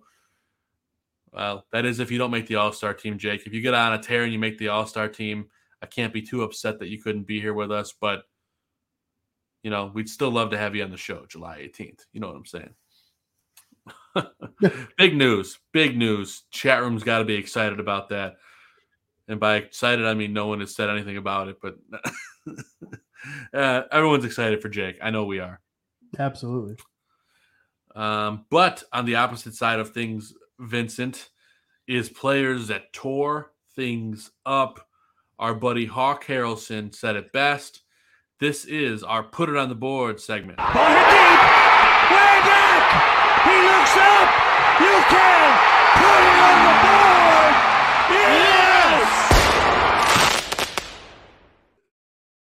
Yeah, we're going to talk about players that tore things up this week, that lit up the scoreboard, no pun intended. I'm going to lead things off here. Um, there's just so many names to choose from. I, I got to put a special highlight on a guy who I feel is super underappreciated. And I talked about him last week. And this isn't a big name or anything. We'll talk about all those guys during this segment, but you got to talk about Reynaldo Lopez. He's been absolutely phenomenal coming out of the pen. I believe he's got seven and a third scoreless innings straight. Uh, this week he had three innings pitched, zero runs, five Ks, two hits, zero walks. Uh, I've been really, really impressed with Reynaldo Lopez, Vinny, and um, I don't think any of us knew how great he'd be out of the pen. But man, he's been fantastic. Dallas Keuchel might be the only pitcher who took a back a step backwards with bringing in Ethan Katz. And there are some people on White Sox Twitter who say we overrate the impact that Ethan Katz has had. But I mean, everybody's kind of gotten better. and Reynaldo Lopez is one of them. I know he had the LASIK surgery on his eye, but um, I don't know. I like this guy. He came over with Giolito for Adam Eaton, and he's just kind of been like up and down. Like he was their best pitcher in 2019. Like he was legitimately their best pitcher. And in 2020 and 2021, he struggled at the start. And then later in 2021, he really picked it up. He started the game when Carlos Rodon was hurt. He started the game that the White Sox beat the Detroit Tigers. Like he is the most recent winning pitcher in a game that the White Sox clinched a division and was the first one to do so in over 10 years. So, you know, he's he's coming along strong. I like having him in like a a two-way type of pitcher where Yeah. he can literally start a game for you and go four or five innings, or just be your straight up opener and go two, like we saw with Davis Martin a couple nights ago. I think it was Friday night of last week Yeah. and or not They Friday night two weeks too. ago. And um he could also just be like a middle relief guy like he is right now, pitching after Lance Lynn is done. So I like Lopez. It's a good pick. I do, and but but Vinny, there's been no one more explosive with terms of RBIs and bombs than Lewis. Sorry, Lewis Luis Robert. Nine for 21, hit 429 this week, seven ribbies, four runs, three homers, uh, zero walks, but I don't even care about that. For as much as I ripped on him last week, I'm pretty sure he took it personally. Lou Bob is just uh, ready to take on the world, man. As once he puts it all together, he's a very, very dangerous man. Yeah, I mean, we've been singing Robert's praises pretty much the whole show today. We talked earlier about how he could be the greatest pitcher the White or greatest position player the White Sox have ever had. It's early to tell. Obviously, you got guys like Frank Thomas, Paul Konerko, Carlton Fisk, like all, all the. Minoso, yeah. Yeah, Minnie Minoso. You could even go back like Shoeless Joe Jackson is like all time top five and most offensive. R.I.P. Ray Liotta. Yeah, exactly. But like Robert, he's just so good. He can do it all. I'm trying to think. Sean brought up like the one thing he can't do, and that's rob a home run. I believe like Robert probably can. I just don't want him to. Like, don't get hurt. Don't try climbing. Let let, uh, let Adam Engel do that. Let AJ Pollock do that. You're good just playing, covering as much ground as you can out there in center, and continue dominating at the plate. If the power gets going, the White Sox are going to win the division. Yeah, I, I really think that they are. And there's just so many guys that are starting to turn it on. Vinny, I'll let you talk about this next guy, but uh, there's been there's been an awakening on this team from a lot of people, but this guy specifically has been awake all season long. You're talking about Andrew Vaughn, I'm assuming. Andrew Vaughn, 11 for 23 this week, 478 average, one ribby, two runs scored, two walks. I mean, I am an avid listener of Redline Radio, which is a all Chicago sports podcast from Barstool Sports Chicago. Yeah. But back in the day, I think pre 2018 or pre 2019, it was an all baseball podcast. It was, they didn't talk about the Bears, Blackhawks, or Bulls yet. It was just Cubs and White Sox banter for an hour and a half. And they drew comparisons on Vaughn in one of the old school episodes to Chipper Jones and the way he hit. And I was like, Chipper Jones, he- he's like amazing. And if the White Sox got that guy with the third overall pick, like they could really do some damage because you knew you had Robert in the pipeline still, and you know Moncada was there already. Uh, Eloy was coming. Um, TA hadn't become a star yet, but it's like this is a former first round pick that could mature into something great. Abreu's good. You put Vaughn in that mix, man, he could be really good. And so far, so good. I think if his draft were redone, he'd be the number one overall pick. Adley Rutschman came up with the Baltimore Orioles. He, he might make a statement here soon, but as of right now, I'm taking Vaughn, and the development Yeah. has been what it is, and we see how good the numbers are. The thing that should tell you everything you need to know about Vaughn, though, is he did not play a single game of AAA baseball, not a single game. The Wow. pandemic, The pandemic made him basically useless in 2020 because he wasn't playing at the alternate site like he probably should have been. And in 2021, he came in as a rookie. They used him on the roster with no minor league time. And he really lived up to it. So I like Andrew Vaughn a lot. I think he has the potential to be great. I do too. Thank God we didn't trade him. well, I guess you can never say never, but I would, I want him. I want to hold on to him forever. He's just so adorable, isn't he? I mean, like like him and him and a pedo sitting under that canopy in the sun the other day. Yeah, and that's just like there are some things organizations have always, right? Yeah. When I think of the New Jersey Devils, they always have good goaltending, except for this last year. But like historically, they always have a good goalie. Um, the Chicago Bears always have elite linebackers, right? Like you went from all the big boys in the 80s, and then you had Brian Urlacher and Roquan Smith is amazing. Khalil Mack was there for a minute. There's always good linebackers on the Chicago Bears. The Lakers always have a really good point guard, right? It's just like some teams always have something. The White Sox are about to go from Frank Thomas to Paul Konerko to Jose Abreu to Andrew Vaughn as their most recent first baseman in the last four dec or not four decades. I guess parts of four decades, 90s, 2000s, 2010s, 2020s. I mean, for the better part of four decades, an elite first baseman that can mash homers like that, sign me up. Andrew Vaughn's amazing. He is, and uh, honorable mention to a couple other guys here. Seby Zavala came up in a spot and, Yeah. and did really, really well in place of the injured Yasmani Grandal. Hit 417 and, and 12 plate appearances. He had that big homer, three runs, three ribbies. Uh, props to Seby for looking real good. And we talked about him earlier in the show. I mean, our boy Johnny Cueto has just been unbelievable this past week. I mean, I'm pulling up his stats right now. Of course, didn't save. I can read them off to you. Uh, I have them right in front of me now, and here they are.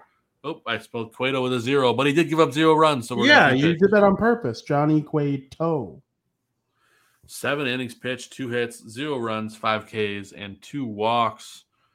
Johnny's been a beast. Props to him for just being that leader. Vinny, I don't know if you saw a couple weeks ago, they showed how he works out when he's at the park. He does the stairs in the upper deck at Guaranteed Rate Field. All of you people watching, you're fans of this team. You know that upper deck and how steep it is. That guy's that guy's calf's got to be on fire. I don't go to regular season games up there because I don't want to go up those stairs. I'm Well, 27 years old. anyone I'm not falls, they're dead. I'm not old, but I'm I'm 27. I'm not old, but I'm also not like a teenager. And I just and for the playoffs, sure. I, I did it for the playoffs twice last year. Both games I was sitting up there. But then the regular season, I'm not going up those stairs. So credit credit to you, Johnny Cueto. I want to address one comment here really quick before I move on to the next segment. The one about Tatis Jr. I got some stuff to say about Fernando Tatis Jr. People who use it as like a chirp for the White Sox. I know Travis isn't using it as a chirp. Uh, I'm Travis is a White Sox guy. I'm pretty sure, right? But Oh yeah. um, Fernando Tatis Jr. is making what 500 million dollars on his contract. Not literally, but it's a lot of damn money. A lot of And he he goes out in the offseason and like rides his motorcycle and gets hurt to the point where he has not played a single game this year. And Tim Anderson, if you look at his numbers minus home runs, okay, minus home runs, just Tatis as good. Tatis Jr. can he he might still hit more home runs than Tim Anderson this season if he comes back in like August. Okay, I get the home run thing, and he's got awesome swag. He does the little stutter step around third base. I love me some Fernando Tatis Jr. This is no disrespect to him, but I'm taking Tim Anderson. I like him as the face of the franchise. He would have already been traded had Tatis Jr. worked out for the White Sox because they would have traded Tim Anderson before Tim Anderson even became the Tim Anderson that you know today. And I, I guess you could have Tatis play right field, but at the same time, the White Sox would probably rather not have $300 million to a guy who hurts himself in December on a Well, let's be honest. I don't know if the White Sox are spending three hundred million dollars on anybody. Yeah, well, here's the thing with that though, and that's another thing. They offered that to Machado. They offered him two hundred and eighty million dollars. Hey, he turned us down. He turned us down to stay with the San Diego Padres, and he has to hope or to go to the San Diego Padres. The White Sox money was all guaranteed. He needs to reach incentives in order to make more money with the Padres than he would have with the White Sox. And he got hurt yesterday. himself. Yeah, he got hurt yesterday. He believes in himself, so I respect that. I'm not saying he made the wrong decision, but people, the White Sox have never handed out a hundred million dollar contract. It's coming. It's absolutely coming. Sure. And yes, Travis, I I know it's a dumb trade. I like for James Shields. Yes, that when you bring up James Shields, it makes me almost want to take back everything that I said.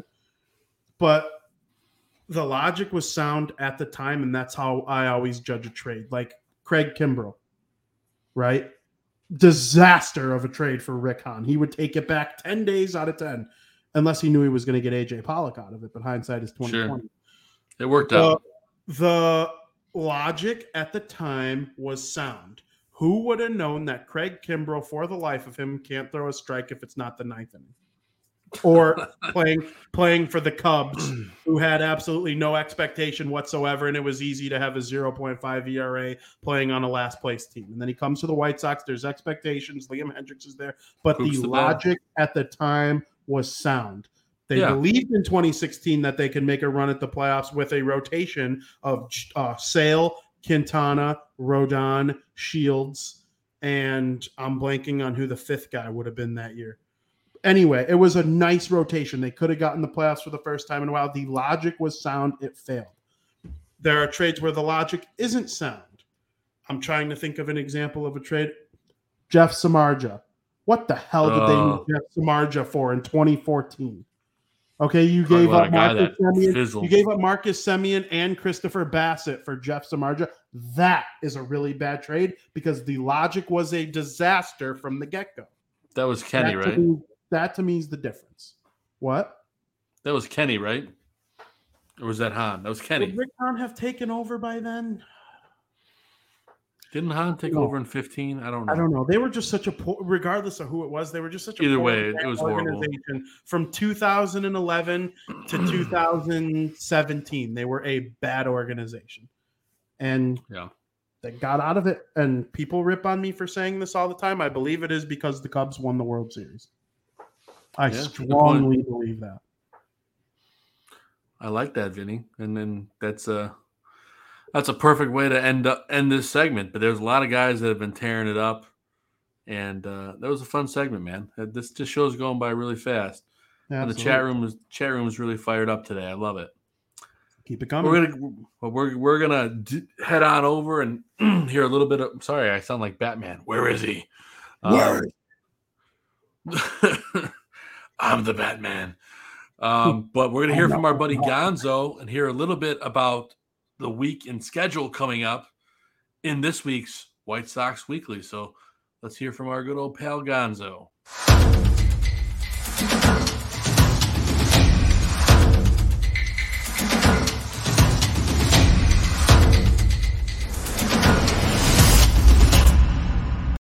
Yo, what up, everybody? It's Gonzo here, and this is White Sox Weekly.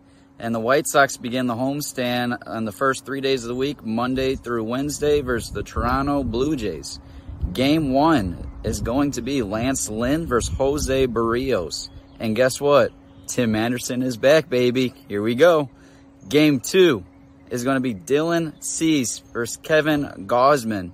Two spectac- spectacular right-handers going at it. It's going to be a duel and my uh, game of the series to watch. Game three is going to be Lucas Giolito versus Ross Stripling. Game three with Lucas. He's looking to bounce back and hopefully the boys pull through here.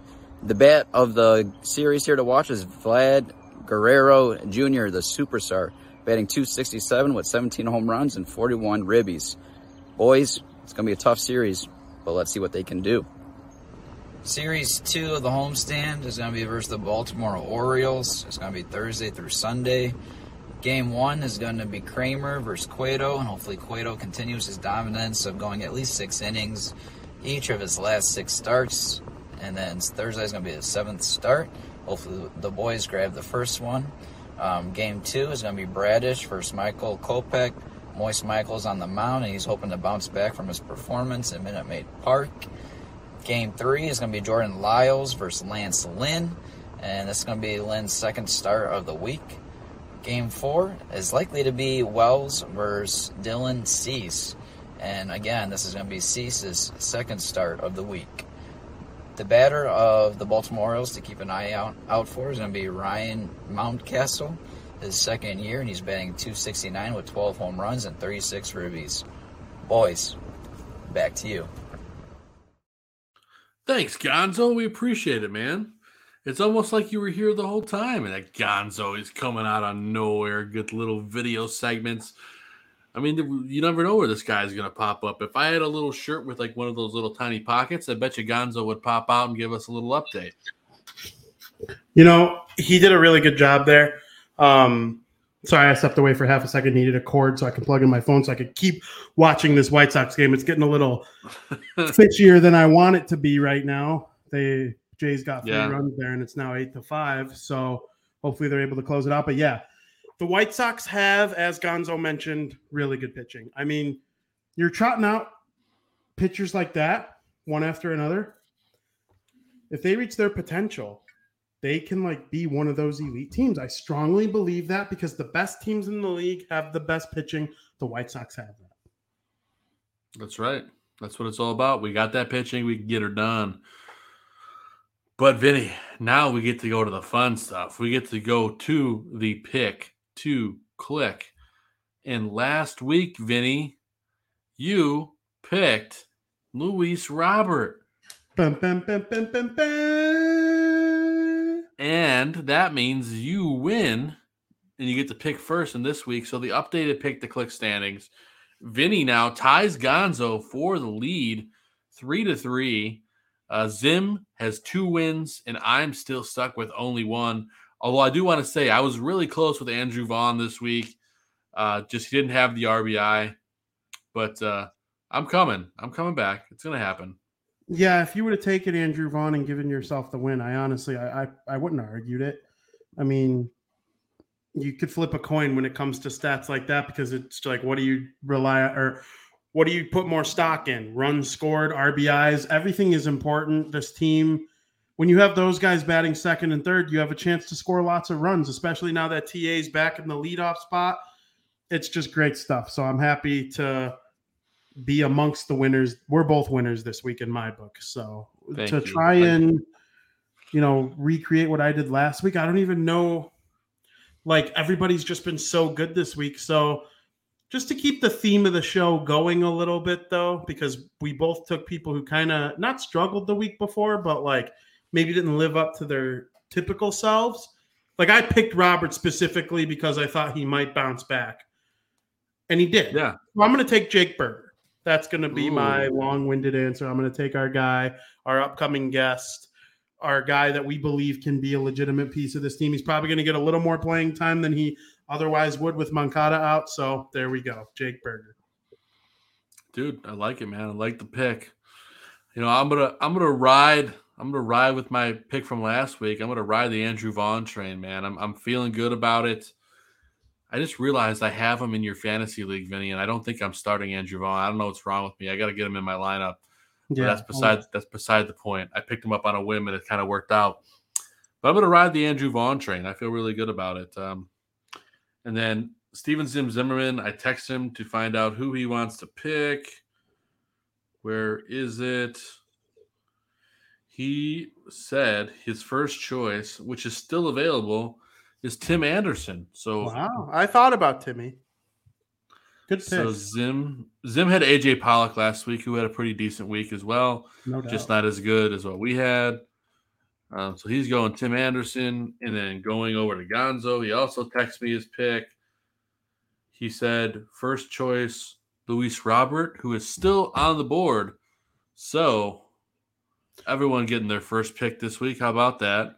that's how good the White Sox are. I mean, in 2019, you wanted Abreu, Moncada, or McCann, right? Like it was one of those three you would want. And if you didn't get them, you were taking like a Leury Garcia or a, you know, insert random player that played Adam Eaton, Nomar Mazara. Now it's like you're picking real baseball players that could just go out and hit 300 on any random week.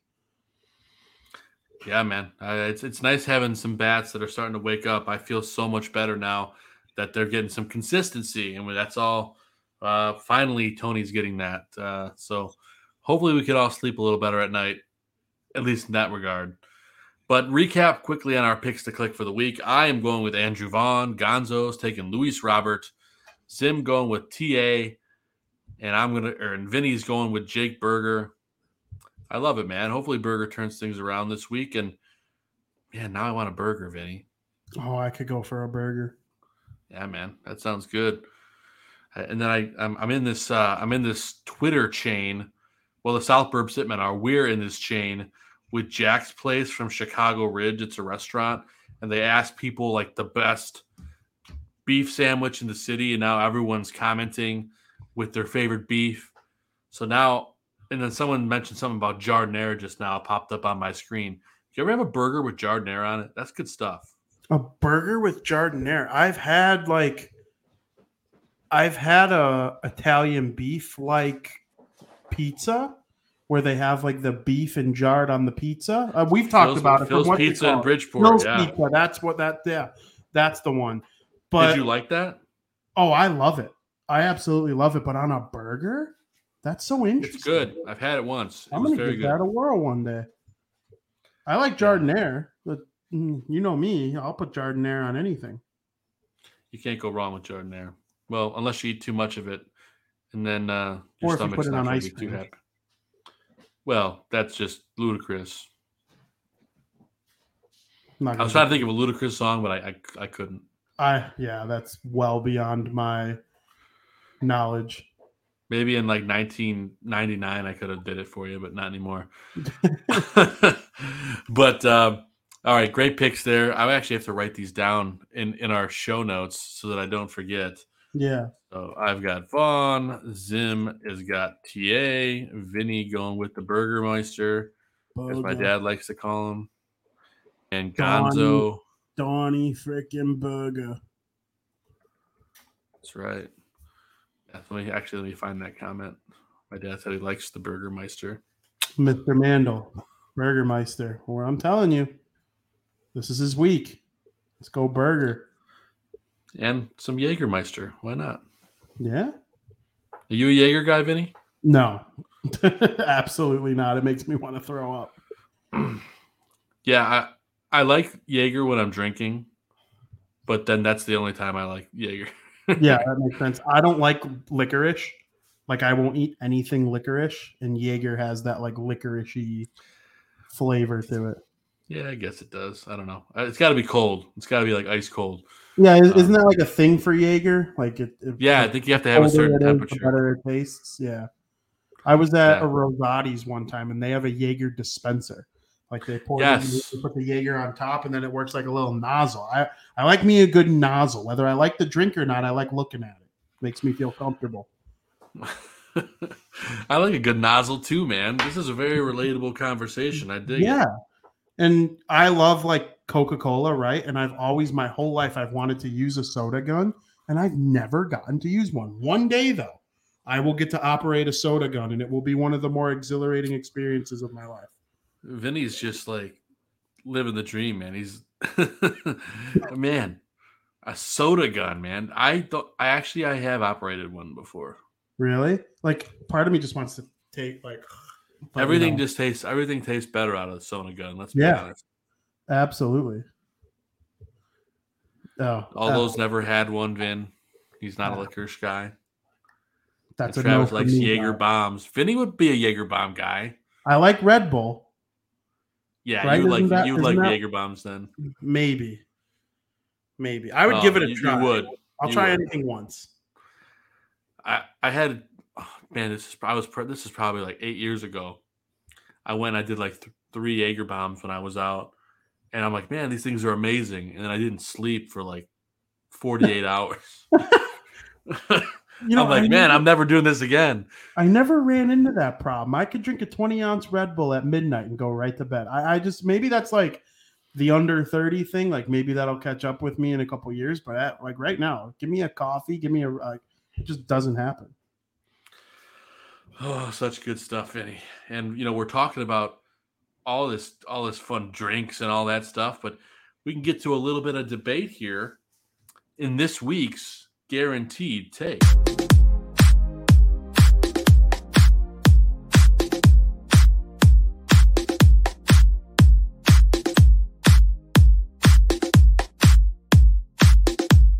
Yay! Feeling it. Always feeling it. Aldo did a really nice job with that music track. Although wherever you got that one. Every week, Vinny and I, when it comes out, we're just like we're just bopping. Good stuff there. But this week's guaranteed take, Vinny, you know, there obviously Liam Hendriks is still banged up. We don't quite know how long he's going to be out. One to two weeks, probably something like that. Who should be the closer while he's gone? I mean, we've seen Reynaldo Lopez close games. Um, I mean, we saw Bummer before he got banged up. You know, who who should Tony be using here in the ninth inning, or is it going to be a rotation? The White Sox should trade for Chris Sale and make him the closer. No, I'm kidding. Um, I, actually think, I, I actually think the Red Sox are going to use Chris Sale in a closing role. It's that's something I've heard is very much on the table. Um, I would go with a rotation personally. They don't have a guy that screams closer at me. They could trade for David Bednar from the Pittsburgh Pirates. They could make a couple different moves. I know the Cubs have guys like Effross and David Robertson. A couple those guys could close and they're having really nice years, but I'm reluctant to trade for a Cub reliever that has nice numbers on a very bad team. We saw how that worked out for the White Uh-huh. Sox last year. So like I'm very skeptical with some of these bad team closers because they all have nice numbers. But if you're the Pittsburgh Pirates and you're in fourth place, you're not going anywhere. All of a sudden, here comes David Bednar, who really didn't have all that much success with the Padres. And all of a sudden, now, like, you know, they're struggling on a team with expectations, playing high leverage baseball in a division race in August. It's a little bit tougher. So, in terms of in house options, Graveman seems like the most likely guy to thr throw out there when it's like a really tight situation, like Sure. up a run against an offense like the Yankees or the Blue Jays or the Astros. Like those are probably the three best offenses in the American League. Yeah, I, That- I think you're I right. Getting a, yeah, no, I was just saying. I think you're right. Getting a guy that's like fiery, right? Whether it's a Graveman or like a Kelly, two, got some guys with like a chip on their shoulder. Yeah. So like to me, Garrett Crochet would never be a closer just No, because he's chill. got the stuff. He's got the stuff, but he's too chill. There's very few, let's put it this way. There are very few Craig Kimbrels out there. Craig Right. Kimbrel is going to the Hall of Fame. Whether White Sox fans hate his No doubt. Craig Kimbrel's going to the Hall of Fame. Chill dude. It's almost like he's high every time he's out there. Just what up, man?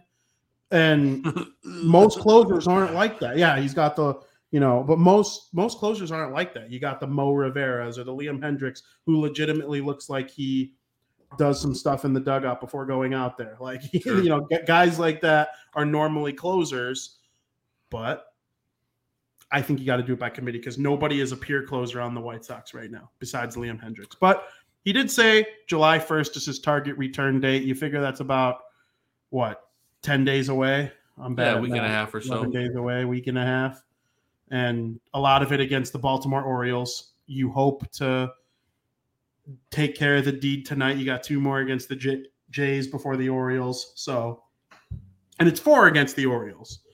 It's not even a three game series; it's four. So, what would you do? It is. You know, I think I'm with you, Vinny. I, I, I had sold myself on having Joe Kelly be the closer, but um, I tend to agree with you because Joe Kelly's been kind of inconsistent. Uh, he's been great, and then he's been off. And I think Kendall Graveman has been very consistent for most part of the year. You see Reynaldo Lopez able to close out a game. Um, I, I think you do it by committee. Um, un- un- unless something comes out and you know Liam's going to be out for an extended period of time, then you got to get someone to be comfortable in there. If I had to pick one guy right now, if if he was down for the year in house to be the closer, it's Kendall Graveman. I Um, agree. but I don't think that's that's going to happen. Um, I think it, hopefully Liam can recover and come back stronger than ever. Get some time off. Good for his arm. But uh, the only thing I worry about is when he comes back. Is that Liam? Uh, to start of the year, he was a little cold his arm, and he gave up a lot of bombs. I'm just worried that when he comes back, he might have a little stretch like that. But um, you know, I'd much rather have him healthy and giving up a couple bombs than being out for the season. So Yeah, no doubt about it. And like a big characteristic of closers is they get a lot of strikeouts, they throw heavy heat, and as a result, they tend to give up like a solo shot every now and then. That's Kendall Graveman. And Joe Kelly can be your setup guy in that, you know, little sequence there of you go from starter to bridge reliever, whether it be Reynaldo Lopez or Davis Martin or even Vince Velasquez, depending on how healthy the White Sox rotation gets. And then you start using guys like Joe Kelly into Kendall Graveman, save the save the Tanner Bankses of the world and the Jose Ruizes of the world for when you're either killing somebody or um, getting killed yourself. Kendall Graveman's currently pitching right now in the eighth inning. So we'll see if they try to push it to a two out save. It is a save situation as of right now. So we'll see how that goes. But um, yeah, I'm with you. Uh, to address Travis, I love Vegas bombs. Probably my shot of choice, my mixed shot of choice. Yeah, I'm a big Vegas bomb fan too. Vinny, it's been probably six or seven years since I had one. Um, and it's probably because when I drink them, they are too delicious and you just want to keep drinking them. I couldn't even tell you what's in one. Do you know? I believe it's cherry grenadine, Red Bull. Um, is it vodka? Is vodka? I'm Googling it right now. Do we know what's in a Vegas bomb? Uh, let's see. A Vegas bomb. Here we go. Is there some some cherry in it? I don't know. They're delicious. Uh, let's see. It is a royal flush shot, a mixture of crown, cranberry, peach Cran- schnapps, raspberry liqueur, and Red Bull. delicious. 9.1 shot. I would put that if we're talking mixed shots. Vegas bomb. I don't know if you've ever tried a green tea shot. Those are phenomenal. I don't even like tea, but the green Never tea had it. shot, very good.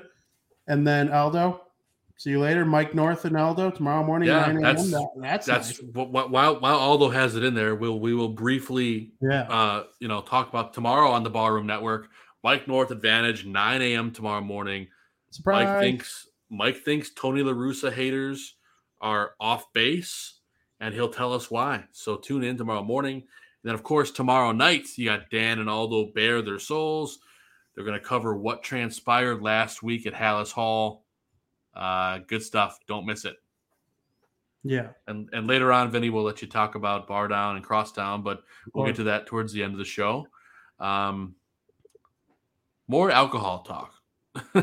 Yeah, I was going to bring up one more shot. I really like a lemon drop shot. Really tasty. Oh yeah, oh yeah. really tasty shot. I think that's become more of a thing these days. Like when I first started going to bars, I'm 27.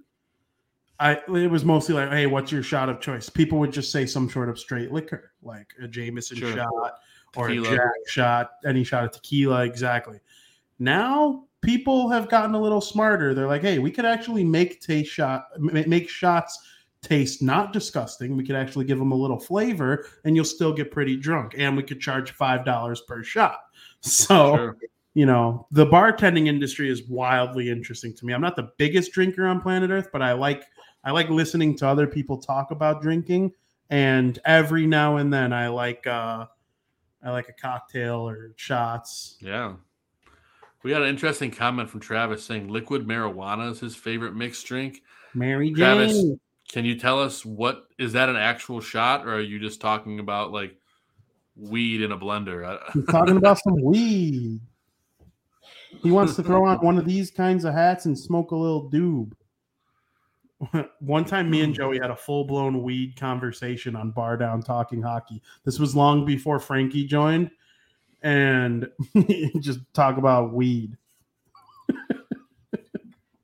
Hey man, I really want some of that good stuff, man. What's up, man? I still wish Tim Lincecum was in the league. That'd be cool.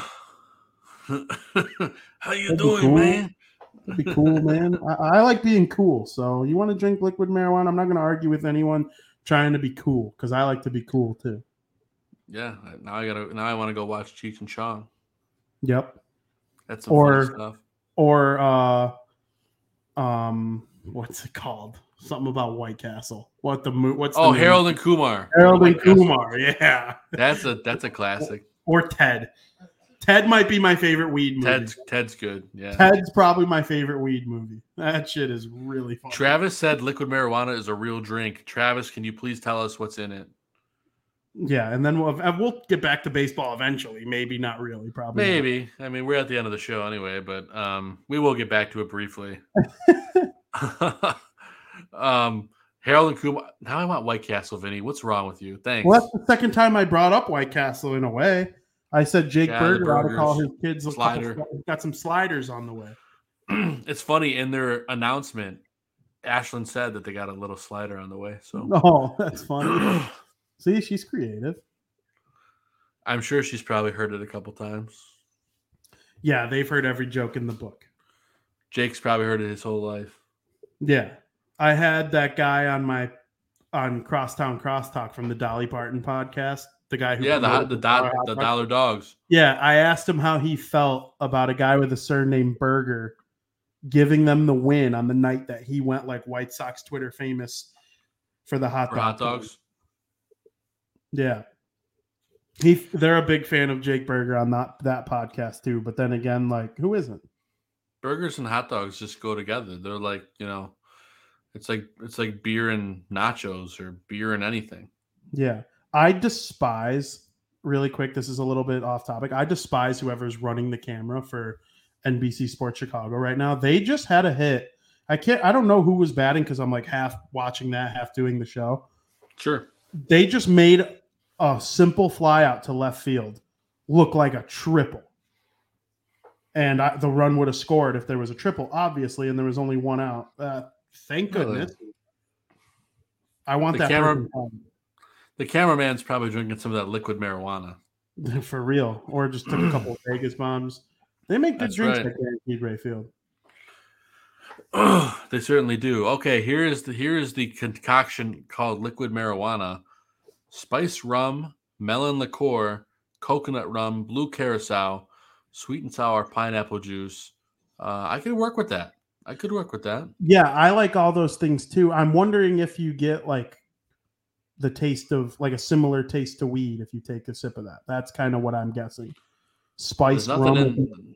Maybe yeah, blue curacao is really good though. I like anything sour. That's right. So we're going to bring it slightly back to baseball, at least for a few moments. We are at the tail end of the show. hmm But uh Saturday at the ballpark, Vinny, it's it's uh man, I can't even get it's I got this Eloy bobblehead day. That's really on Saturday. Yeah. Such a good bobblehead. Oh my goodness. I will I mean- never forget that as long as I live.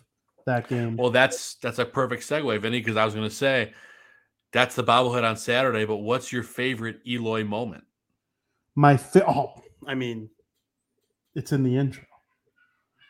My favorite Eloy moment is the time the White Sox were tied with the Cubs 1 1 in the top of the ninth. And Eloy Jimenez came up to bat with a runner on first. And he hit it to Pluto. And as he's rounding the bases and touching home, Jason Benetti goes, Thanks, Cubs. Because, of course, as people know, Eloy Jimenez was traded to the White Sox by the Cubs. And that's just my all time favorite Eloy moment. Yes, and I'm pulling up the video now as we speak. Of course, I have to sit through an advertisement. Ads are the worst. It almost makes YouTube Red like a needed like subscription. I haven't done it yet because I might do YouTube TV here in a couple. Of days. I have months. YouTube TV. It's fantastic. Yeah, so we'll see. Ah, don't. Jimenez with a deep drive to left field. Thanks, Cubs. It's just it was so great. It was so great. It doesn't feel like the White Sox played on WGN that recent though. It's been a lot. It's weird, man. It's weird seeing stuff on WGN now. Yeah, I've been on but anyway. WGN more recently than the White Sox or the Cubs. That's right. Vinny did make an appearance on WGN last week. That was good stuff, Vincenzo. Thank you. Yeah, Travis, says the Sox won that trade. Uh, they won that trade if they just got one of the two guys they got. Because Quintana pitches for the Pirates now, and he might get like DFA'd one day. And Cease is like, as of right now, Cease is like a really good number three, like a high end number three with the potential Yeah. to be like an ace. to be an ace, yeah. And Eloy, if he can ever be healthy, could be like a 45 home run man. So, yeah, Maybe the White someday. Sox won that trade. Oh, no doubt about it. Uh, I, I, I, my favorite Eli moment, and and most people hate it, and I still hate it, but I still get, I still laugh every time. And I don't have a video of it, but it's when Eli went to go get that ball in foul territory, and he fell into the net, and he was laying in it like it was a cot. He was just kind of like laying there like this. He's just like, yeah, I could have got seriously injured, but I'm okay. And then it was a fair ball, right? Oh, that's right. It Yeah, was. Christian Yelich inside the park home run. That's probably your best Oh. way to find it on YouTube. Is typing in Christian Yelich inside the park home run. I I'm believe. doing that as we speak. Yeah, my memory. I don't know what I'm doing this weekend. I don't know what I'm doing tomorrow, but I can tell you what happened in a game with no fans in the stands between the White Sox and Brewers when Eloy Jimenez decided to, you know, do some acrobatic stunts into the seats while Christian Yelich promptly rounds the bases and gives the Brew Crew. I don't. I think the Brew Crew probably did win that game, actually. So Here it is. yeah. There you go. Christian Yelich comes up to the plate. It was yeah. I, okay, so it tied the game. That means, ugh. Oh man, I forgot about Miguel Gonzalez. You know he He wasn't that bad. no, no, not at all. I'm trying to think. He was with the Nationals. The White Sox originally drafted him, and then the Nationals had him Right, for a while. They won the World Series together.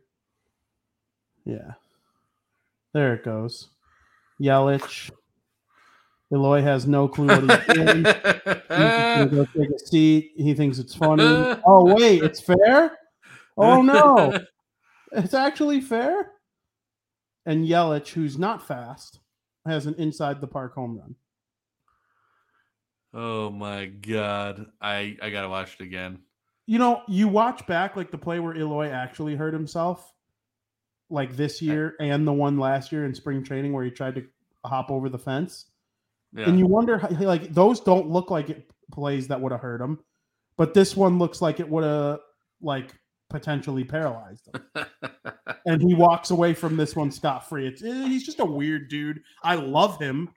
I want him to play on the White Sox like a lot. I think he can be one of their all-time great hitters, and he just got to get on the field. Like we might laugh about it many years down the line. Like perfect example. Right now, I'm watching the Tampa Bay Lightning and the Colorado Avalanche. Steven Stamkos was Eloy Jimenez. It was a lot of. It wasn't as self-inflicted as Eloy's is, but he was just always hurt. I mean, he broke his leg, missed the Olympics, then had blood clots, then had this issue with his oblique or whatever. Uh, Stamkos missed like most of two years. Now he's going to the Hall of Fame, and the Lightning are trying to win their third straight cup. Like That's crazy. we, we need to see that from Eloy. I want to see him healthy. I want to see what he can do, develop fully developed at full strength. I agree. And in the meantime, you can get this hilarious bobblehead at the park on Saturday. trying to think of who they were playing that game. That was the short season too. Yeah. It's just the most preposterous highlight of all time. yeah. I'm sure they'll play it a hundred times at the game on Saturday. Thank Um, goodness. I want to yeah. watch more of it. Yeah, me too. But then we've we've made it to the end of the show, and it was a fun one, man. It was just Oh, me and you, but we had a good time. Uh, huge thanks to our guest Sean Sierra from Sports Zone Chicago. Uh, dynamite interview. Great talking about the White Sox. It's been a fun show. We got to the shout out portion, Vinny. And before we do, why don't you talk a little bit about Crosstown this week and what you got coming up for Bar, Bar Down? Yeah, still working on guests for both. I want to have a guest for both this week. Um, but yeah, Bar Down We'll be going over the Stanley Cup final. The, it looks like the Lightning are going to hang on and win this game. They're up six to two with six minutes left in the third period. So the Avalanche are going to take a two to one series lead into our show on Wednesday. And then, of course, game four will be Wednesday. And so we'll preview that, go over what we've seen already, talk about what we might see the rest of the final, make Conn Smythe Trophy predictions as the most valuable player of the playoffs. Um, that it's going to be a cup heavy episode. I mean, that's like the cream of the crop in the NHL right now. There are a lot of side um stuff going on in the league right now. Like there was a couple trades made over the weekend. Guys are starting to like think about who their coach is going to be. There were a couple coaches hired, but for the most part, it's going to be Stanley Cup final coverage and then crosstown crosstalk. It's going to be on Thursday. The White Sox are going to be heading into a four gamer with Baltimore after this three gamer with Toronto's over. And that's kind of why I like having this show on Monday and that show on Thursday because I'm kind of always in between each series Yeah. and you know kind of get to recap both and then i'll probably make fun of the cubs a little bit for being the first team in mlb history to be on end a 10 game or more losing streak by beating a team on a 10 game or more winning streak Yeah, one Which- to nothing. yeah one nothing on a play it was a walk a bunt over to second steal third score on a sacrifice fly it was the most preposterous one nothing win of all time so we'll go over that talk about the rest of the league as a whole a little bit i want to talk about the san francisco giants our old friend carlos rodon i'll probably work that into it a little bit so And that- Yermin Mercedes. yeah, that's right. Yermin Mercedes signing with the San, or getting claimed off waivers by the San Francisco Giants. So probably a little NL West talk this week, heavy on crosstown crosstalk. That's the There two shows. go. Sounds like fun, man. And and why don't you get into some shout outs before we get out of here? Yeah, my girlfriend Katie. She's my best friend. I love her very much. Um, everything I do is because of stuff, you know, her helping me along and supporting and all that. Um, my brother Joey and my mom, of course, get shout outs every week. But this week I'll give a special shout out extra to my dad. Father's Day was yesterday. Um, I would be nowhere without both of my parents, but my dad always supporting me, giving me everything that I have, being a great dad, a great role model on how to be a man. Everything I love about myself, my parents taught me. And my dad was such a big part of it. So I'm happy to have him in my life. I, I'm not sure if he's watching right now. If, if he is, hi, dad. But, you know, it's it's a good time and my dad's awesome. So I really hope he enjoyed Father's Day. I had a great time on Father's Day celebrating it with him. So that's that's my shout outs for this week. And, and didn't your parents have a big anniversary? I think I saw that on Facebook, didn't I? Yeah, on June 6th, my parents celebrated their 500th uh, year anniversary. They're both very 500 old. years, They're both wow. very old. They look great for their age. Um, no, but yeah, they celebrated their anniversary. I'm actually a bad son. I don't know how many years it is. Is it 30? I believe I it's think 30. I, I think it's 30. I think I saw it on years. Facebook. It's 30 years. So I'm 27. I came along two and a half years later. And yeah, my parents. Happy anniversary to you 14 days late. But like I said, a lot of things I love about myself they taught me and would be nowhere without them, wouldn't be doing what I'm doing without them. So happy Father's Day, Dad. awesome stuff, Vinny. Yeah, great, great shout outs. and uh ironically, Travis brings up in the chat Joe Kelly coming out for the ninth. So we'll we'll see how that conversation goes based off earlier in the show. But I'm not gonna talk about the end of the game because last time I did bad things happened. So we're just not gonna we're not gonna talk about it. But go Joe Kelly. Uh, but getting to my shout outs, I always shout out my beautiful wife, Catherine, uh, my baby girl, Audrey, and my Great Dane pup, Maverick.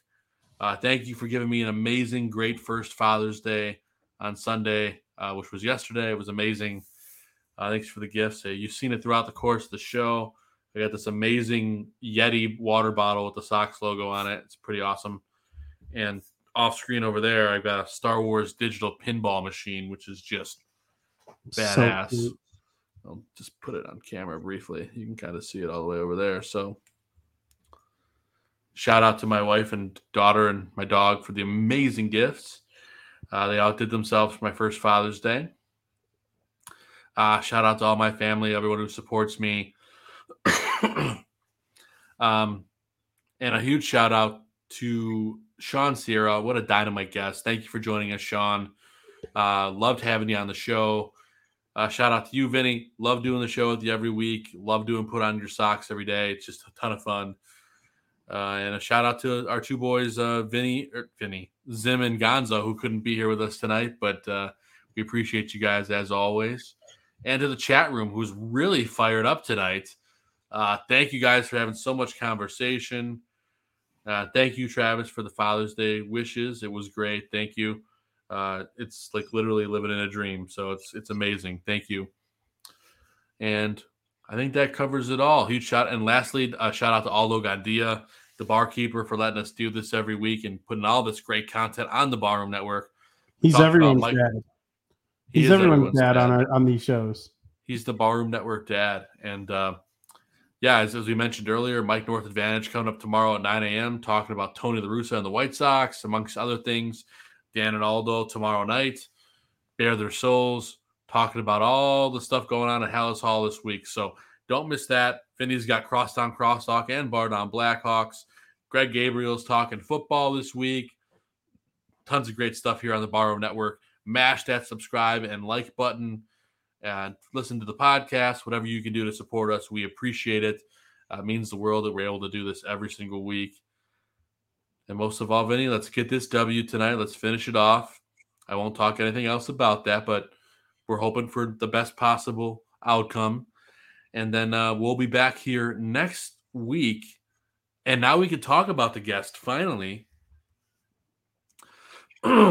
Sorry, I, I feel like I have to like roll out the uh, the red carpet now, but we are finally able to say that we get Alyssa's in stadium co-host Ryan Lee, the new in stadium host at Sox games, also on Kiss FM. Ryan's going to be joining us next week officially, making his South Burbs Hitmen debut. So Ryan Lee on the show next week. Do not miss it.